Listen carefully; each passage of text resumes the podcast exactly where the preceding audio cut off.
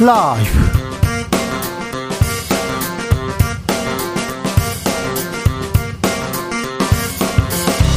(2023년 6월 13일) 화요일입니다. 안녕하십니까, 주진우입니다. 윤관석, 이성만 의원 체포동의안 부결 파장 이어집니다. 민주당에서는 한동훈 장관이 민주당을 범죄 집단으로 매도했다고 하고요, 국민의힘에서는 방탄이라고 비판하고 있는데요. 국민의힘 하태경 의원과 이야기 나눠봅니다. 서울대는 조국 교수 파면을 의결했습니다. 조국 전 장관 총선 출마설 솔솔 나오는데요. 지지 목소리 있습니다. 그런데 국민의힘 진영에서 출마를 강하게 원한다, 이런 얘기도 계속 나옵니다. 우병우 전 민정수석의 출마설 나오는데요. 최가박당에서 짚어봅니다. 후쿠시마 오염수 음용 기준에 맞다면 안심하고 마셔도 된다. 기시다 일본 총리의 말이 아닙니다. 한덕수 국무총리가 국회에서 이렇게 말했는데요. 우리 정부는 왜 후쿠시마 오염수 옹호하기만 하는 걸까요? 왜 그런 걸로 비춰질까요? 정치발전소 장현장에서 짚어봅니다. 나비처럼 날아 벌처럼 쏜다. 여기는 주진우 라이브입니다. 오늘도 자중차에 겸손하고 진정성 있게 여러분과 함께 하겠습니다. 가수 싸이가 파리에서 엑스포 관련해서 프리젠테이션을 한다고 합니다. 윤 대통령도 그 자리에 참석한다는데, 네, 그냥 그렇습니다.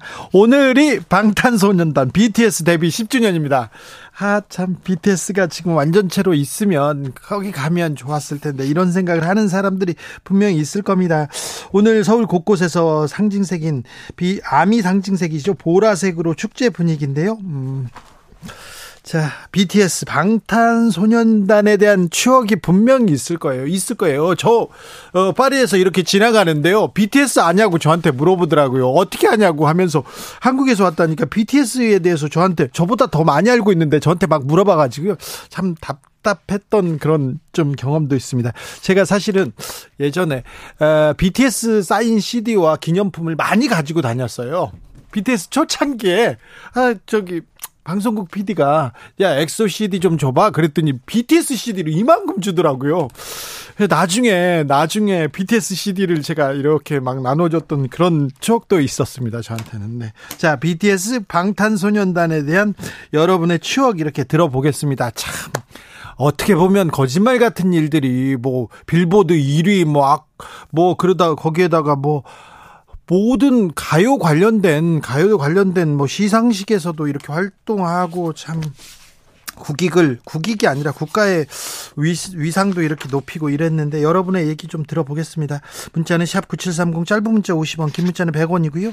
콩으로 보내시면 무료입니다. 그럼 주진우 라이브 시작하겠습니다.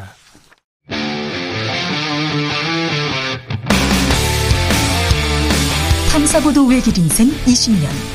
주 기자가 제일 싫어하는 것은?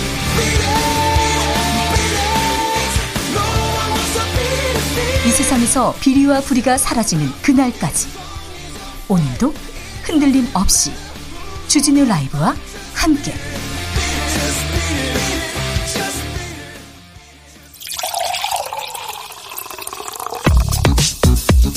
진짜 중요한 뉴스만 쭉 뽑아냈습니다. 주스 정상근 기자, 어서 오세요. 안녕하십니까. 윤석열 대통령이 주한 중국 대사에 대한 얘기를 한마디 했습니다. 한중 갈등은 더 커지는 양상입니다. 네, 윤석열 대통령은 오늘 오전 이 비공개 국무회의 도중 싱하이밍 주한 중국 대사의 최근 발언에 대해 외교관으로서 상호 존중이나 우호 증진의 태도가 있는 것인지 의심스럽다라는 발언을 했다고 대통령실 관계자들이 언론에 밝혔습니다. 윤석열 대통령은 그러면서 싱하이밍 대사의 부적절한 처신에 우리 국민이 불쾌해하고 있다라고 평가했다고 합니다. 불쾌하고요, 내정 간섭으로 이렇게 비춰질 수도 있다, 여기까지 그렇게 끄덕일 수도 있는데, 대통령이 꼭 이렇게 나서야 될 문제인가, 중국과의 관계에서 대통령까지 나서야 되나, 이 갈등을 계속 커가는 걸 바라봐야 되나, 이런 얘기합니다. 윤 대통령 민주당을 향해서도 한마디 했어요. 네, 윤석열 대통령은 오늘 국무회의 모두 발언을 통해 영웅들의 희생과 헌신을 왜곡하고 폄훼해야 하는 일이 있어서는 안 된다라면서 이는 대한민국 국가 정체성을 부정하는 반국가 행위라고 말했습니다. 이달 초 민주당 이래경 혁신위원장이 천안함 자폭 발언 등으로 9시간 만에 사퇴하는 등 민주당을 둘러싼 논란을 겨냥했다는 언론의 해석이 나왔습니다. 윤석열 대통령 프랑스와 베트남을 순방합니다. 네, 윤석열 대통령은 오늘 19일 출국해서 프랑스와 베트남을 잇따라 방문합니다. 먼저 프랑스로 향해서 부산 엑스포 유치 활동에 나선다는 계획이고요. 20일 마크롱 대통령과의 회담도 예정돼 있습니다. 이후 22일부터 24일까지 베트남을 국빈 방문하고요. 최고 지도부와 만날 계획입니다. 19일 날 출국합니다. 그리고 24일 날 베트남 국빈 방문하고 네, 베트남 갔다 옵니다. 베트남이 매우 중요한 나라이기 때문에 베트남 국빈 방문하는 거는 네. 프랑스는 엑스포 유치 활동에 나선다고 합니다. 홍준표 대구시장이 목소리를 내고 있습니다. 네, 홍준표 대구시장은 오늘 SNS를 통해 대통령 측근들조차 수도권 지역을 버리고 지방으로 간다고 하고 그나마 서울 지역도 강북이 아닌 강남에 출마하겠다고만 날뛰고 있다라고 비판했습니다. 누구를 지칭한 것인지 이름은 없었습니다. 홍준표 시장은 당 지도부는 도대체 무엇을 하고 있는가라며 내년 선거도 막가파 공천으로 무책임한 선거를 치를 것인지 걱정이라고 주장했습니다. 국민의당도 그렇고요. 국민의힘도 그렇고요. 민주당도 그렇고 공천 출싸움 시작됐습니다. 홍준표 시장도 목소리를 내기 시작했습니다. 이동관 대통령실 특보 방송통신위원장 임명을 둘러싸고 여야 갈등은 깊어집니다. 네, 민주당 박강훈 원내대표는 오늘 윤석열 대통령이 새 방송통신위원장 후보자로 이동관 대통령실 특보를 지명할 것이라는 예측과 관련해서 반대 여론을 가볍게 여기지 않기를 바란다라고 말했습니다. 국민의힘에서는요? 네, 반면 국민의힘 이철규 사무총장은 민주당은 이동관 특보의 마녀사냥식 공격을 퍼붓고 있고 언론은 팩트가 확인되지 않았음에도 가짜뉴스를 마구잡이로 생산하고 있다라고 얘기를 했습니다. 가짜뉴스를 마구잡이로 생산하고 있다. 그러는데 지금 팩트체크를 해보면 그 당시에 학폭이 있었습니다. 학폭이 있었다는 거는 확인을 했는데 그 다음에 학교에서 뭘 했는지 교육청은 뭘 했는지 이 부분이 안 되는 거 아닙니까? 동훈이가 학폭을 당하고 선생님한테 갔잖아요. 그런데 경찰한테도 갔는데 아무도 해결해 주지 않았지 않습니까? 문제는 거기에서 시작됩니다. 네, MBC는 어제 한학원 내에서 학교폭력 문제가 불거졌던 당시 상황을 들여다볼 수 있는 당시의 수사 기록과 이 교육청의 항고장을 입수해 보도했습니다. 이에 따르면 교육청과 경찰은 모두 당시 학교폭력이 있었고 학교폭력위원회가 반드시 열렸어야 한다 이렇게 봤다고 하는데요. 이에 지난 2015년 서울시 교육청은 학교폭력 대책위원회를 열지 않은 한학원을 고발했고 경찰은 학폭법에 따라 학폭위를 개최해야 함에도 이를 이행하지 않은 사실을 인정된다라고 기록했다고 합니다. 다만 경찰은 이를 형법으로 처벌하기엔 증거가 불충분하다라고 봤다고 합니다. 당시 청와대 실세가 이동관이었다 이런 얘기 때문에 경찰이 수사를 잘 안 했다 이런 얘기도 있었는데 증거가 불충분하다 이렇게 얘기합니다. 검찰에서도 나중에 이 불기소 처분했죠? 네, 이 검찰은 1년 뒤 학폭위를 열지 않아도 되는 사안이라며 불기소 처분 내렸다고 하는데요. 이 담임교사가 가해 학생과 피해 학생을 면담해 서로 합의했다고 진술했다라는 것이 이유였다고 합니다. 가해 학생과 피해 학생 한 명 얘기를 했었나요? 가해 학생이 더 있었다는데 이 문제 어떻게 되는지 지켜보겠습니다.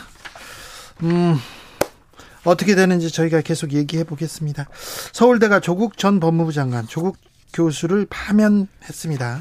네, 서울대학교가 조국 전 법무부 장관을 교수직에서 파면했습니다. 서울대 교원 징계위원회의 파면 결정은 해임이나 정직보다 수위가 높은 중징계인데요. 네. 지난 2019년 불구속 기소된 조국 전 장관은 이듬해 1월 법학전문대학원 교수직에서 직위 해제된 바 있고 3년 5개월 만에 파면 결정이 내려졌습니다. 조국 전 장관 측에서는 성급하고 과도한 조치에 깊은 유감을 표한다고 항소 입장을 표했습니다. 경찰이 전장현에 대한 수사 착수했습니다. 네, 전국 장애인 차별철폐연대가 서울시에서 받은 보조금을 출근길 지하철 시위 등에 썼다며 국민의힘이 수사를 의뢰했는데요. 해와경찰서가 오늘 이 사건을 배당받아 검토에 들어갔다라고 밝혔습니다. 하태경 의원이 얘기했지요. 서울시 보조금 약 1,400억 원을 받아가지고 이 일부를 썼다고 이렇게 얘기했는데 전장현은 우리는 한 푼도 안 받는데요 얘기하는데 어떻게 된 일인지 하태경 의원한테 좀 자세히 물어보겠습니다.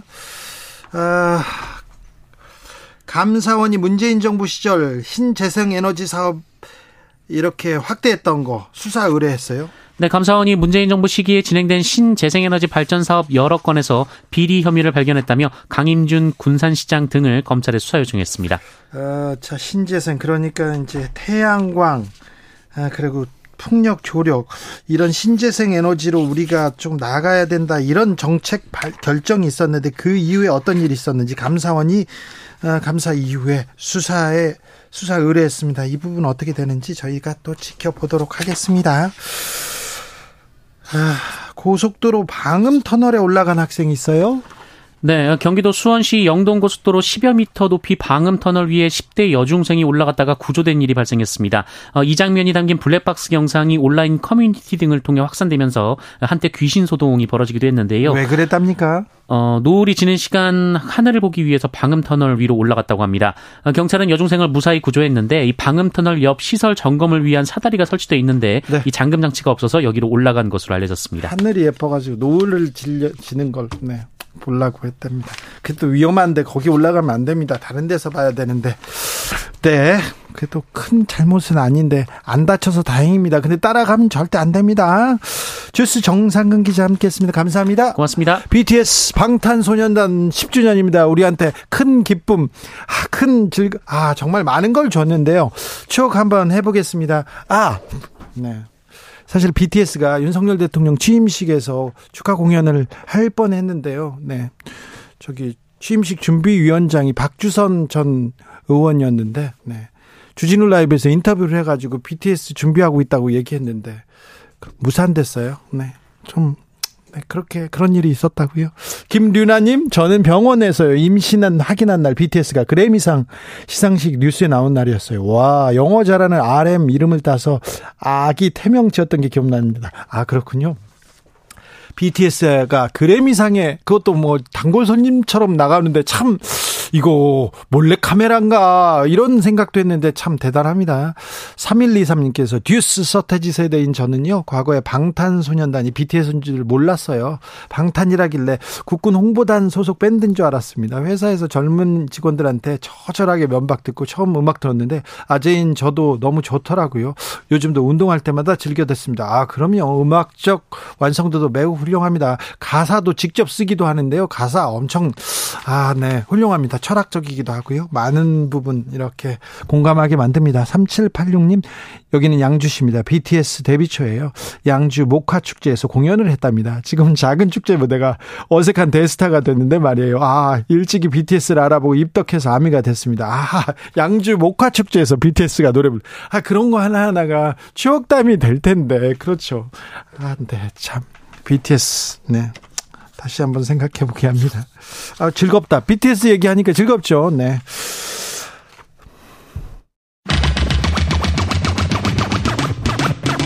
주진우 라이브.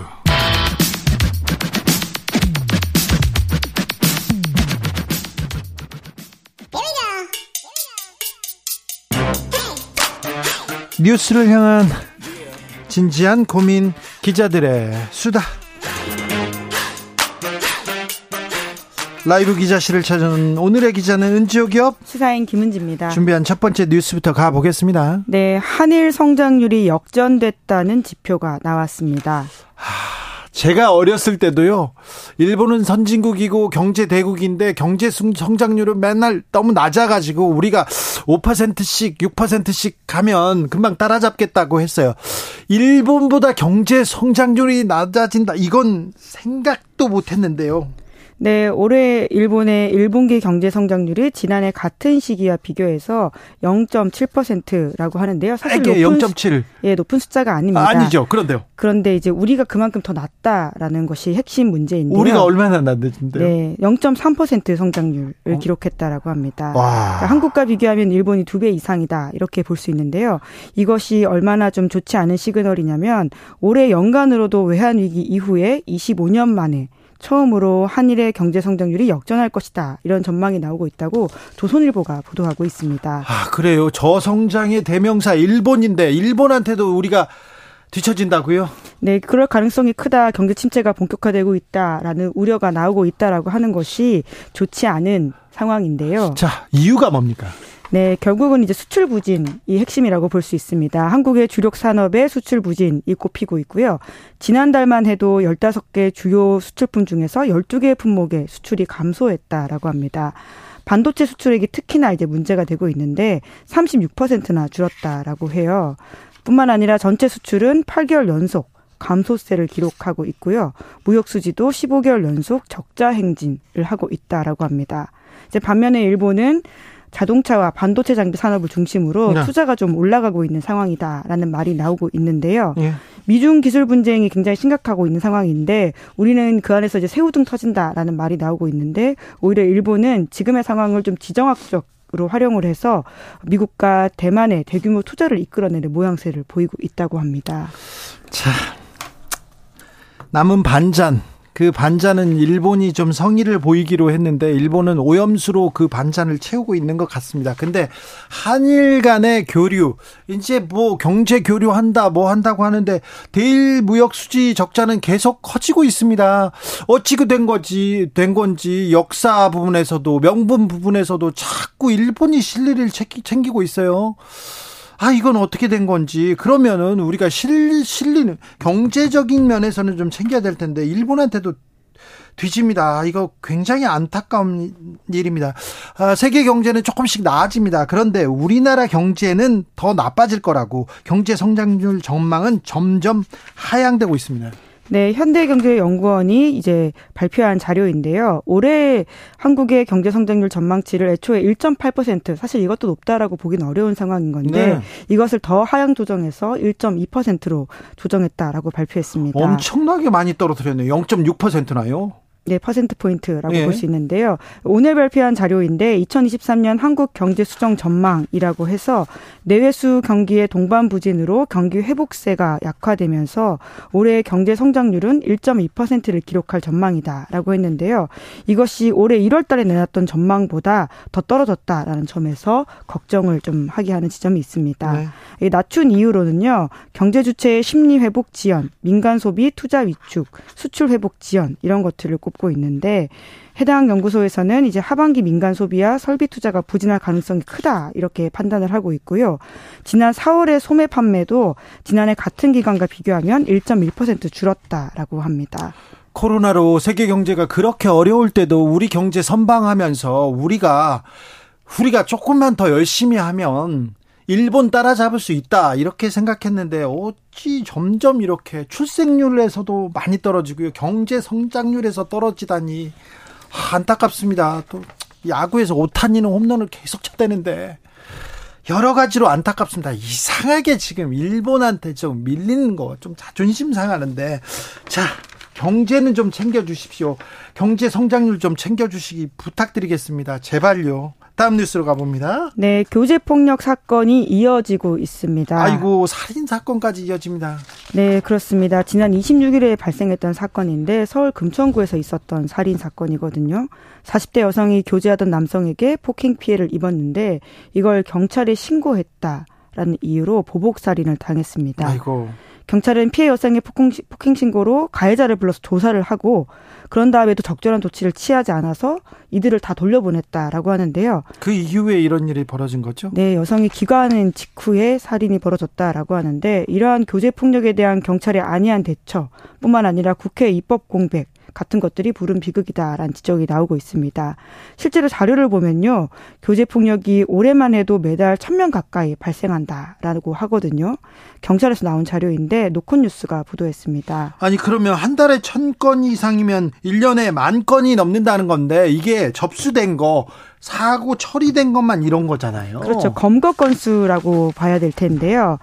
교제폭력 검거 건수는 2020년에 9,000여 건에 가깝고요. 2021년은 10,000건이 넘었습니다. 올해도 지난해도 10,000건 넘었고 올해도 이 추세면 10,000건이 넘을 것 같다라는 예측이 나오고 있는데 그런데 가장 내 사생활을 잘 아는 사람이기 때문에 더 위험하지 않습니까? 네, 친밀한 관계에서 벌어지는 폭력이 훨씬 더 심각한 상황을 낳을 수 있는데요. 네. 실제로 이제 올해 초부터 4월까지 이 교제폭력의 유형을 보면 살인 미수만 2건이나 된다고 합니다.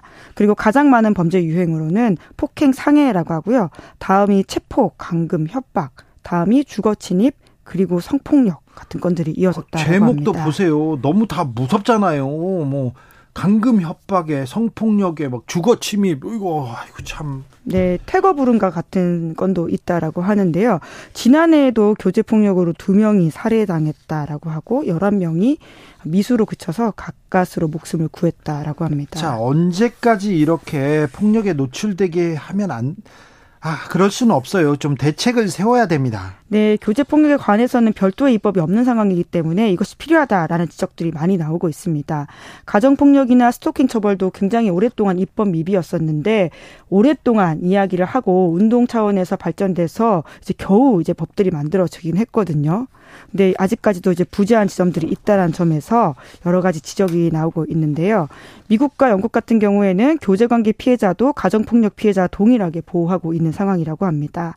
이제 그동안 국회에서 논의가 안 된 건 아닌데요.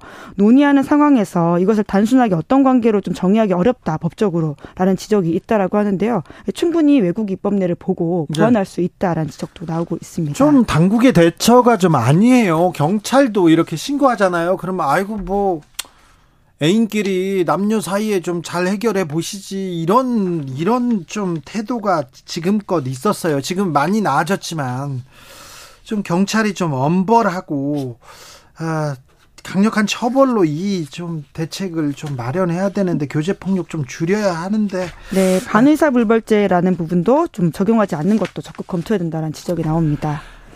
마지막으로 만나볼 뉴스는요. 네, 기후활동가 그레타 툰베리가 마지막 시위를 벌였다라고 합니다. 마지막 시위 아직 어린데 은퇴는 아니지 않습니까? 네, 그렇습니다. 이제 20살이 됐기 때문에 결석 시위를 끝냈다라고 하는 건데요. 학교를 졸업한다? 예, 그렇습니다. 툰베리의 가장 핵심 혹은 뭐 아이콘 같은 장면이라고 하는 게 학교 파업이라고 할 수 있습니다. 학교를 결석하고 이렇게 손팻말을 들고 이렇게 시위를 벌입니다. 그렇죠.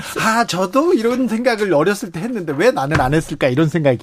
저는 좀 뭐 기후 위기나 뭐 명분보다는 학교 빠지고 싶어서 뭐가 없을까 그런 생각을 좀 했었거든요. 네, 아마 좀 서로의 목적이 달라서 그런다는 생각이 드는데요. 네. 예, 250번 넘게를 결석했어요. 결석 시위를 벌였다라고 하는데 금요일마다 결석했죠? 네, 그렇습니다. 2018년에 시작을 했는데 당시 15살이었는데요. 네. 3주 연속 이제 결석 시위를 벌였고 그러다 사람들이 이제 반응을 보이기 시작했다라고 합니다. 네. 그래서 이제 학생들이 모여가지고 미래를 위한 금요일이라 라고 해서 툰베리만이 아니라 매주 금요일마다 결석하는 시위를 벌였다라고 하는데요. 이것이 전 세계적인 관심을 끌어서 2019년에는 전 세계 180개국 수백만 명의 청소년들이 결석 시위에 참여하는 기후 파업에 참여하는 상황까지 이어졌습니다. 그렇죠. 툰베리 때문에 이게 기후 파업의 날 그런 날도 있었어요. 네, 지금도 이어지고 있다라고 보시면 될 텐데요. 이제 툰베리는 더 이상 학교 파업은 아니지만 매주 금요일 시위를 이어나가겠다 이렇게 밝히고 있습니다. 네. 뿐만 아니라 싸움은 이제 막 시작됐을 뿐이다라는 식의 이야기를 하고 있는데요.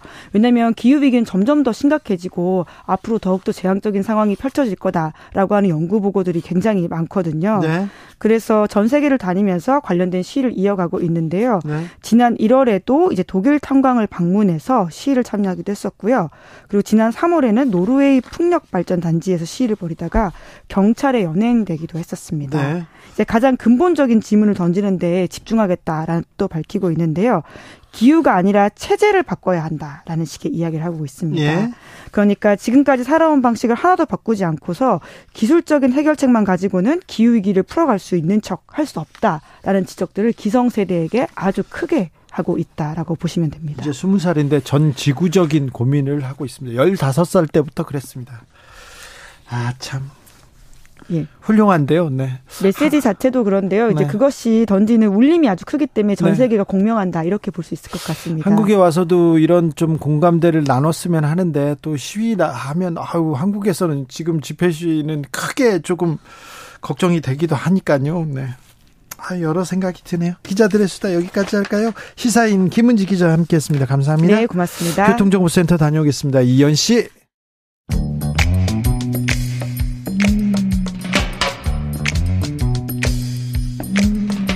오늘의 정치권 상황 깔끔하게 정리해 드립니다. 여당 야당 크로스 최가박과 함께 최가박당. 여야 최고의 파트너입니다. 최영두 국민의힘 의원 어서 오세요. 네, 안녕하십니까. 박성준 더불어민주당 의원 어서 오세요. 네, 안녕하세요. 네, 국회 이제 본회의 시작됐죠. 예. 그때 본회의 때문에 바쁘시죠? 그렇습니다. 예. 네, 무슨 일로 바쁘십니까? 박성준 의원님은? 어제 본회의 하기 전에 저희는 이제 의원총회가 열렸었어요. 네. 의원총회에서 여러 이제 쟁점에 대해서 서로 의원들 이제 의견 교류가 좀 있었고요. 네. 대화 타협이라고 하는 부분에 있어서 잘 정리가 돼서 그나마 한 곱이 넘겼다는 생각이 좀 들고요. 어떤 대화 타협? 어떤 한 곱이? 우리 이제 민주당에서는 이제 상임위원장 배분 문제가 있었는데 지난 의원총회에서도 배분 규정이 있었는데 그것을 이제 다시 박강훈 원내대표 체제 하에서의 상임위원장 배분 기준, 네. 배정 기준을 발표를 하고 거기에 따라서 모든 의원들이 다 동의하면서 잘 넘어갔습니다. 네. 네. 자, 최영도 의원님은요? 네. 본회의 그리고 무슨 일로 바쁘셨어요? 아, 예. 본회의도 있었고, 우선에 뭐 체포동의안, 네. 뭐 부결되었죠. 네. 부결되어서 상당히 국민들이 아주 지탄하고 있습니다. 국회가 국회의원들의 방탄 장소가 되었다는 큰 비난을 무릅쓰고 있고, 한겨레에서도 일면 머릿기사로 돈봉투 감싼 방탄 민주당 이렇게 제목을 뽑았더군요. 그렇습니다. 이게 참 참담하고 부끄러운 일입니다. 이 앞서 저희 당 의원들, 뭐 민주당 의원들도 상당수가 지금 심정적으로 다 참여하고 있는데, 그래서 체포 동의안이 들어올 경우에 우리는 불체포 특권을 포기한다. 포기각서 선언 같은 것을 해놓았습니다. 그래서 이를 해서 국회가 본회의에서 지금 불체포 특권은 그 헌법상 지금 조항이기 때문에 저희들이 포기한다고 사라지는 건 아닙니다. 그러나 만일 여사한 일로 나에게, 우리에게 체포동의안이 들어온다면은 나는 나로 인해서 우리 국회가 이렇게 일정이 차질 받지 않도록 체포동의안에 들어오면 모두 본회의에서 최순간 가결해 주시고 제가 혼자 소명하겠다, 이런 어떤 각오를 밝혔는데, 계속 되풀이되고 이게 민주당 문제만 아니라 국회 전체가 어떤 특권 집단으로 자꾸 비판받고 있어서 안타깝습니다. 저희는 뭐 개인적으로 어제 또 하나는 국회가 이런 와중에 있습니다만, 지금 국제적인 어떤 글로벌 스프라이 체인의 국제 공급망의 변화, 또 이른바 디리스킹이라든 뭐 디커플링이든, 그래서 지금 글로벌 기업들이 굉장히 아시아의 새로운 거점을 찾고 있습니다. 그 거점에서 우리 대한민국이 새로운 비즈니스 중심이 될 수 있는 방안이 뭐가 있겠냐 해서 어제 외국 기업인들하고 또 국내 경제단체들과 토론회를 국회에서 했습니다. 그 불체포 특권이라는 것이 왜 생겼냐면, 과거에 그 국가 권력이죠, 이제 행정 권력의 남용에 의해서 입법권이 제한되는 부분에 대해서 최소한의 어떤 방어권이라고 할까요? 그 이제 불체포 특권을 독재 정권, 네. 군사 정권에서 그런 특권에서 이제 만들어진 거고요. 어제 같은 경우는 우리가 이제 국회의원에 대한 문제, 도덕적인 어떤 문제, 여러 이제 질타에 대한 것은 분명히 뭐 감내해야 되는 문제 아니겠습니까? 그런데 두 의원이 얘기를 하기를 증거일명과 도주 우려가 없는 가운데에서 체포영장이 이제 발부가 된 문제에 대해서 이제 지적이 있었고요. 최소한 어떤 방어권 차원에서, 네. 이 문제에 대해서는 검찰의 수사가 진행되는 거고, 법적으로 문제가 있거나 또 정치적으로 책임을 지겠다는 말씀을 어제 한 상황이었고요. 그리고 전체적인 어제 이제 의회의 분위기를 보면은 검찰의 수사가 상당히 좀 무리하게 진행되고 있다라는 부분에 대해서는 의원들이 좀 공감대가 형성됐던 것 같아요. 거기다가 네. 어제 체포동의안 투표 전에요. 투표 전에는 가결 가능성에 대해서도 민주당 내에서도 이뤘는데, 한동훈 법무부 장관이 범죄 집단으로 민주당을 매도했다 이러면서 좀 의원들이 격앙됐다 이런 얘기가 나옵니다. 그 얘기는 이제 전체 이제 분위기에서 보통 체포동의안 관련해서 이제 법무부 장관의 이제 설명이라고 하는 것이 법적인 내용으로 이제 드라이하게 되는 건데, 한동훈 장관이 그동안에 이제 말해왔던 것처럼, 네. 상당히 좀 자극적인 말을 했어요. 계산된 발언인가 할 정도로.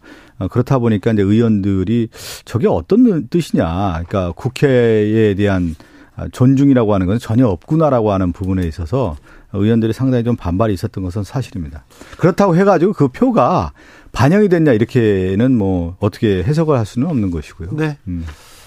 최영도 의원님, 그게 법무부 장관 입장에서 얼마나 답답하겠습니까? 이제 회기 중인데 국회의원들에게 동료 국회의원을 체포했으니까 동의해달라고 호소하는 일이 예사 어려운 일이지 않습니까? 네. 그러다 보니까 저희들로서 또 이런 뭐 정황이 나오고 수사 과정에서 이런 저 뭡니까 무슨 저 속기록 뭡니까 저 기록이 나와서 기록에 보니 이런저런 사연이 있더라. 그래서 참 또 여기에 저 의원들끼리 또 돈 봉투를 주고받았다는 의혹이지 않습니까? 네.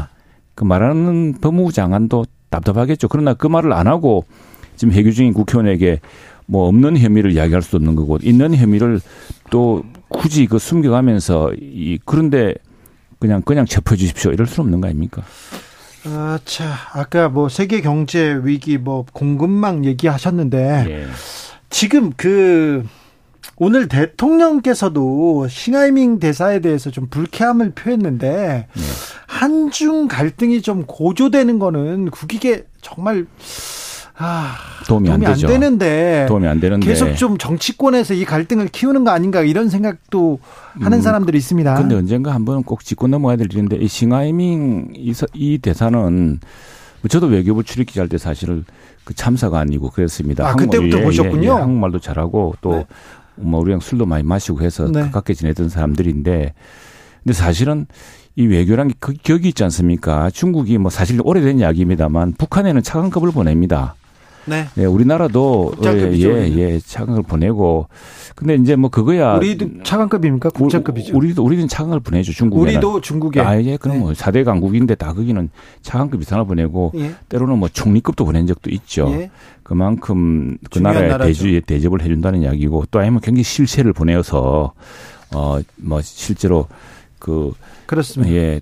대사가 이제 사실 제일 본국 대통령이랑 이야기할 수 있는 정도인 사람인가가 그 주재국에서는 가장 환영하는 사람이거든요. 네. 그런데 어쨌거나 이분은 좀 지나쳤어요. 그 예전에 참사가 날 때부터 우리 국회의원들의 언행에 대해서 통제를 하려고 그러고 다음에 이래가 중국 오시겠어요 협박하고 막 이랬던 분입니다. 그래서 요번에 조금 근데 이제 이 싱대사의 문제가 중국 외교 기조 전체가 이른바 전랑 외교라 그래서 우리를 좀 우리한테 좀 불리한 쪽은 잡아물어 뜯는다라는 이런 강한 좀 협박도 주어라는 이런 전랑 외교, 이 늑대 외교를 해라는 본국의 기류 때문인지 너무 심해요. 심해서 사실 외교관 행상 이런 분들에 대한 이제 페르소나 논 그라타 그래가지고 깊이 인물로 해서 아예 이럴 때는 신임장을 제정을 하지 않습니다. 이런 분들에 대해서는 사실은 그런데 그래서 저는 뭐 이 문제를 계기로 우리가 뭐 중국에 대해서 중국과 계속 가까워져야죠. 중국과의 관계에서는.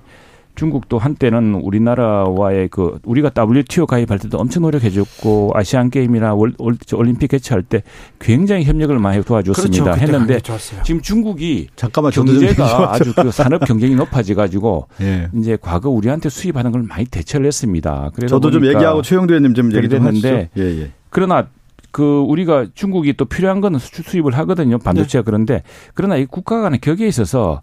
이건 좀 문제가 있다 생각을 합니다. 저는 그냥 가장 뭐냐면 외교라고 하는 것은 국익 아니에요. 네. 그러면 지금 우리나라 외교가 국익을 좀 실현하고 있어요. 국익 훼손 외교하고 있지 않습니까? 지금 전반적으로 보면. 그러니까 보수 정권이 됐든 진보 정권이 됐든 중국과 관련된 부분에서는 실리 외교를 추가하고 오지 않았습니까? 노태우 정부에서 북방 외교하고 실질적으로 중국과의 관계 개선하고 그러면서 물꼬를 트면서 우리나라가 대중국 수출 전진기지로서의 경제적 이익을 추가한 거 아니겠습니까? 그렇죠. 그러면서 90년대, 2000년대 들어서 금융위기도 탈피할 수 있었던 이유 중에 하나가 뭐냐면 중국의 어떤 시장의 역할이라는 게 컸단 말이에요. 그러면서 우리나라 수출국가로서의 입지라고 하는 것은 대중국 수출에 있어서의 그 물꼬가 트면서 외교 지평도 넓어지고요. 그러면서 세계 10대 강국의 터전이 됐는데 지금 우리나라 아까 방송 전에 그 얘기하더군요. 우리나라 지금 경제 성장률이 어떻게 되고 있습니까? 과거에 5%, 3%까지 내려간다고 하면은 모든 언론에서 난리가 났습니다. 그런데 지금 1%, 1.8에서 1.5에서 지금 1.2까지 떨어지고 있단 말이에요. 경제 성장률 뚝뚝 떨어지고 있고 1.2도 어렵다라고 하는 것이 대체적으로 경제적인 전문가들이에요. 근데 결정적인 이유가 뭐냐? 이 대중국 관계가 이렇게 악화돼서 무역이 지금 제대로 되고 있지 않는 상황에서 그러면 우리나라 정치인들은 뭐 하는 겁니까? 윤석열 정부가 대중국 견제론에 있어서의 일본과 함께 가면서 지금 숭일외교하고 있는 거 아니에요. 중국은 배제하고 있는 정책에서 과거의 실리 실용 외교가 아니라 이념과 가치 외교, 진영 외교로 가는 부분에 있어서 우리가 경제적인 훼손이 있다고 하면 이거는 돼서는 안 된다. 그렇다고 하면 대중국 관계의 수출이라든가 경제적인 측면에서의 외교 지평을 넓혀야 된다라는 것이 민주당의 입장인 것이죠. 민주당이 그렇게 생각하면 민주당이 진짜 위기는 이 외교 안보 간에 대한 지금 세계가 어떻게 변화하는가에 대해서 좀 정확하게 인식했으면 좋겠습니다. 이 원인과 결과가 무엇인지. 아니 어떤 바보가 어떤 정부가 사실은 중국과 친하게 지내면 좋은 걸 아는데 그걸 굳이 나쁘게 만들겠습니까? 그건 뭐 지나친 편가르기고요. 자, 우선에 외교적으로 보면 중국이 지금 우리가 최고의 그 큰 안보 위협인 북핵 문제에 대해서 굉장히 방조적이거나 오히려 북한을 두둔하는 이런 큰 문제가 하나 있습니다. 그러나 우리가 중국과의 설린 외교를 통해서 그 문제에 좀 도와달라고 요청하는 상황인데, 자, 중국과의 지금 그 교육 구조는 지난 10년간 한 번도 박 의원님하고 민주당도 좀 연구를 해보십시오. 계속 그 수익 구조 나빠지고 있습니다. 우리 중국 삼성폰이 중국 시장에 차지하는 비중이 샤오미가 다 대체하고 있습니다. 계속 줄어들고 있습니다. 우리나라 한때 참 코리아 뷰티, K 뷰티라 그래서 화장품 같은데 이게 중국 사람들이 자기들 걸 쓰고 있고 자동차도 그러고 우리 저 지금 중국에 투자한 기업들이 벌써 10여 년 사이에 다 철수하거나 다 어렵게 되었습니다. 문재인 정부 때 예우시 되었고요. 자, 그래서 뭐냐? 중국이 산업 경쟁이 강화되면서 이제 한국이 우리의 산업 우위를 통해서 이 하던 부분을 많이 빼앗기, 이게 바로 노무현 대통령이 20년 전에 한미 FTA를 준비했을 때 했던 이야기입니다. 장차 중국이 경쟁이 우리보다 나아져서 중국과의 경쟁에서 우리가 뒤질지도 모릅니다. 그 경쟁력을 키우기 위해서 우리가 한미 FTA를 통해서 우리 국제적 수준으로 경쟁을 높여야 됩니다 했던 것이고, 근데 그런 와중에서도 중국이 우리에 대해서 여러 가지 정치적인 이유로 제재를 가하고 또 한한령을 내리고 이러지만, 네. 그러나 반도체 같은 그런 핵심 필수 기술은 또 수입해 가거든요. 그런 걸 바탕으로 지렛대 삼아서 중국과 설린 관계도 풀어나가고 해야죠. 그러나 기본적으로 우리 국익을 짓밟고 우리 국권이라든가 자주권을 무시하는 그런 것까지 우리가 용납해 가면서 할 수는 없는 거죠. 아니 그러니까 국익이라고 하는 차원에서 정말 수출도 잘 되고 통상국가라서 입지를 구축하는 데 있어서 중국이라고 하는 나라가 필요하면 같이 지내는 것이죠. 잘 지내고. 연착륙이라는 것도 있는 거고 경착륙이라는 것도 있는 건데 지금 윤석열 정부 들어서서 윤석열 정권 들어서 외교라고 하는 것은 강경 노선밖에 더 있는 겁니까? 자, 이 문제 여기까지 나눠 하나만 더 드릴게요. 네. 지난 꼭 1년 전인데 1년 아니 지금 마무리하면 저가 얘기를 좀 더 드릴까요? 그러니까 왜냐하면 그거는 정말 중국 문제는 민주당이나 우리나라 입장이 비슷합니다. 비슷한데 예컨대 뭐 지난번에 우리 펠로시 의장이 지나갔을 때 사실 우리 정부는 그 펠로시 의장에 대해서 굉장히 호의적인 감정을 갖고 있으면서도 대통령이 안 만났습니다. 안 만난 이유가 있어요. 그것도 중국을 생각해서 그랬던 겁니다. 그랬더니 그때 민주당이 뭐 펠로시 패싱을 해서 무슨 IRA를 맞았느니 아니 좀 경우에 좀 일관성이 있는 좀 이야기를 해줬으면 좋겠어요. 예. 아 그러니까 좀 남 탓하지 마세요. 오늘도 왜 이렇게 남 탓을 하세요? 아니, 남 탓을 안 했는데 자기 탓을 자기 탓을 하세요. 지금 내재를 내가 알렸다고 얘기하면 이야기도 안 했는데 지금 가장 핵심은 좀 최영규 의원님 얘기했잖아요. 세계 경제 위기가 오고 공급망 위기가 오고 그런 가운데서 우리나라 경제는 어떻게 할 거냐에 대한 부분이 가장 큰 난제 중에 난제인데 지금 오늘 대정부 질문에 경제적인 측면에서 질의를 하고 있는데. 정부 정책이라고 하는 게 제대로 된 게 뭐가 있어요 지금요? 우리나라 지금 경제 정책 나온 게 뭐가 있습니까? 지금? 손 놓고 있는 정책 아닙니까? 자, 중국 중요하고 그렇죠. 중국을 자극하고 더 갈등으로 가고 이거는 좀 아니죠. 절대로 말로서 네. 말로서 상황을 악화시키면 아니 지금 누가 말로서 지금 중국과의 관계를 악화시키고 있습니까 지금? 그거를 좀 왜 이재명 대표가 싱하이밍 같은 대사한테 자락을 펴줘가지고 그게 그 민주당 유튜브로 방송할 내용입니까? 일국의 대사가 당 대표를 불러다 놓고 훈계하듯이 그때 그 민주당 의원들은 받아 적는 모습 그게 뭡니까 도대체? 부끄럽지도 않습니까? 일국의 저 가장 큰 정당의 그 의원으로서 일본에 가서 조아리고 이렇게 정치하는 것이 그럼 부끄럽지 않습니까? 일본에 누가 조아리고 무슨 승리를 외교하고 있지 않습니까 지금? 무슨 승리입니까? 국익을 실현하기 위해서 외교라고 하는 것을 지평을 넓혀야 되는데 왜 이렇게 강경 노선만 하고 지금 무슨 외교를 지금 망치고 있지 않습니까? 외교 안보 매우 중요한데 국격이란 게 있고. 중국 대사보다 우리 이재명 대표가 훨씬 높으신 분입니다. 자, 말로써 가서 그런 적 없었어요. 중국 중국과 외교 안보에서 말로써 긴장을 고조시키는 건 이거는 여기서 좀 자제해야 될 것 같습니다. 민주당도 그런 괜한 편가르기 하지 마십시오. 자, 여기까지 듣고요. 자, 네. 이동관 특보는 방통위원장에 임명하려는 모양입니다. 그렇습니까? 저는 뭐 금시초문입니다. 금시초문입니까? 네. 아이고 몰랐네. 아이고 몰랐어. 아니 근데 지금 내가 보니까 이제 이분도 내 보니까 저 이동관 지금 특보인가요? 특보예요. 대통령 특보인데 네. 이동관 특보 무슨 공개적인 발표도 있기 전에 이렇게 막 굉장한 그 저 이런 저 명예에 관한 문제에 대해서 큰 그 도전과 지금 민주당의 공격을 받고 있지 않습니까? 네. 이제 그걸 해명하는 과정이 있고 이제 이때가는데 이게 지금 무슨 가정을 전제로 방통위원장으로 내정된 것처럼 하면서 내정자를 상대로 하는 것처럼 하는데 그건 좀 너무 앞서가는 가정이 아니라 이미 대통령실이나 국민의힘에서 이동관 특보의 내정과 관련된 어떻게 보면 떠보기라고 할까요? 언론에서 흘려준 다음에 분위기를 좀 읽고 이동관 특보가 대통령실에 자기의 해명자를 내서 대통령실 언론에서 그걸 보도해 준 거 아니겠습니까? 그건 뭐냐면 이미 내정 단계에 있고 절차에 들어갔다고 볼 수가 있는 건데. 그게 아니라 이게. 그거는 이동관 특보의 그 학폭 문제와 관련된 부분을 이미 언론에서 분위기를 좀 읽히고 밑자락을 까는 쪽에서 나온 것이죠. 아니, 근데 대부분. 그게 뭐 우리 박 의원님 보는 관점 다른데 이게 사실은 뭐 그렇게 우호적인 언론에서 나온 게 아니고 이게 이제 미리 쐐기 박는 용도 비슷하게 아마 민주당 일각에서 그런 이야기가 나오고 지금 뭐 그 뭡니까 지금 이 문제를 제기했던 그 전직 교사도 지금 민주당 의원 보좌관하고 있지 아마? 아니 무슨 소리입니까? 아니까. 그래서 그런데 내 말은 가짜뉴스 이렇게 하고 있어요. 아니 지금 보좌관 나타나는 게 무슨 말씀입니까? 했는데 그런데 이제 예전에 이거는 하다가 내정 발표도 없었고. 또 그건 지켜봐야 되고요. 지켜봐야 될 문제인데 자, 이 문제가 거꾸로 됐어요. 지금 보니까 민주당이 무엇을 했는지 모르겠는데 근데 자꾸 지금 당시 초기에 무슨 학폭 그 가해자여서 굉장히 큰 무슨 권력형이었던 것처럼 했는데 이게 자꾸 나오는 이야기가 보면은 그게 뭐 그런 형식이 아니었다는 거 아니겠습니까? 그래서 오히려 난 그런 것들이 민주당이 의도치 않은 결과를 낳고 있다 생각이 듭니다. 그런데 네. 저는 이명박 정부의 언론 정책 과거에 모든 언론인, 저도 그 당시 언론이 있었고요. 그 당시 KBS에 있었는데 정말 진저리가 났어요. 그 언론 정책 다 실패한 정책 아닙니까? 그러면서 언론 포갑하고 탄압하고 그러면서 많은 언론인들이 잘려서 나가고 거리에 나와서 시위하고 일자리 잃고 그러면서 문재인 정부 때는 또 왜 그랬습니까? 아, 왜 이렇게 최영전이 말하면 이렇게 아니 왜냐면 너무 저는 이제 얘기 듣고 있잖아요. 예, 그런 정책에 입안했던 사람이 이동관 특보 아닙니까? 그리고 학폭의 대상자 아니에요. 학폭의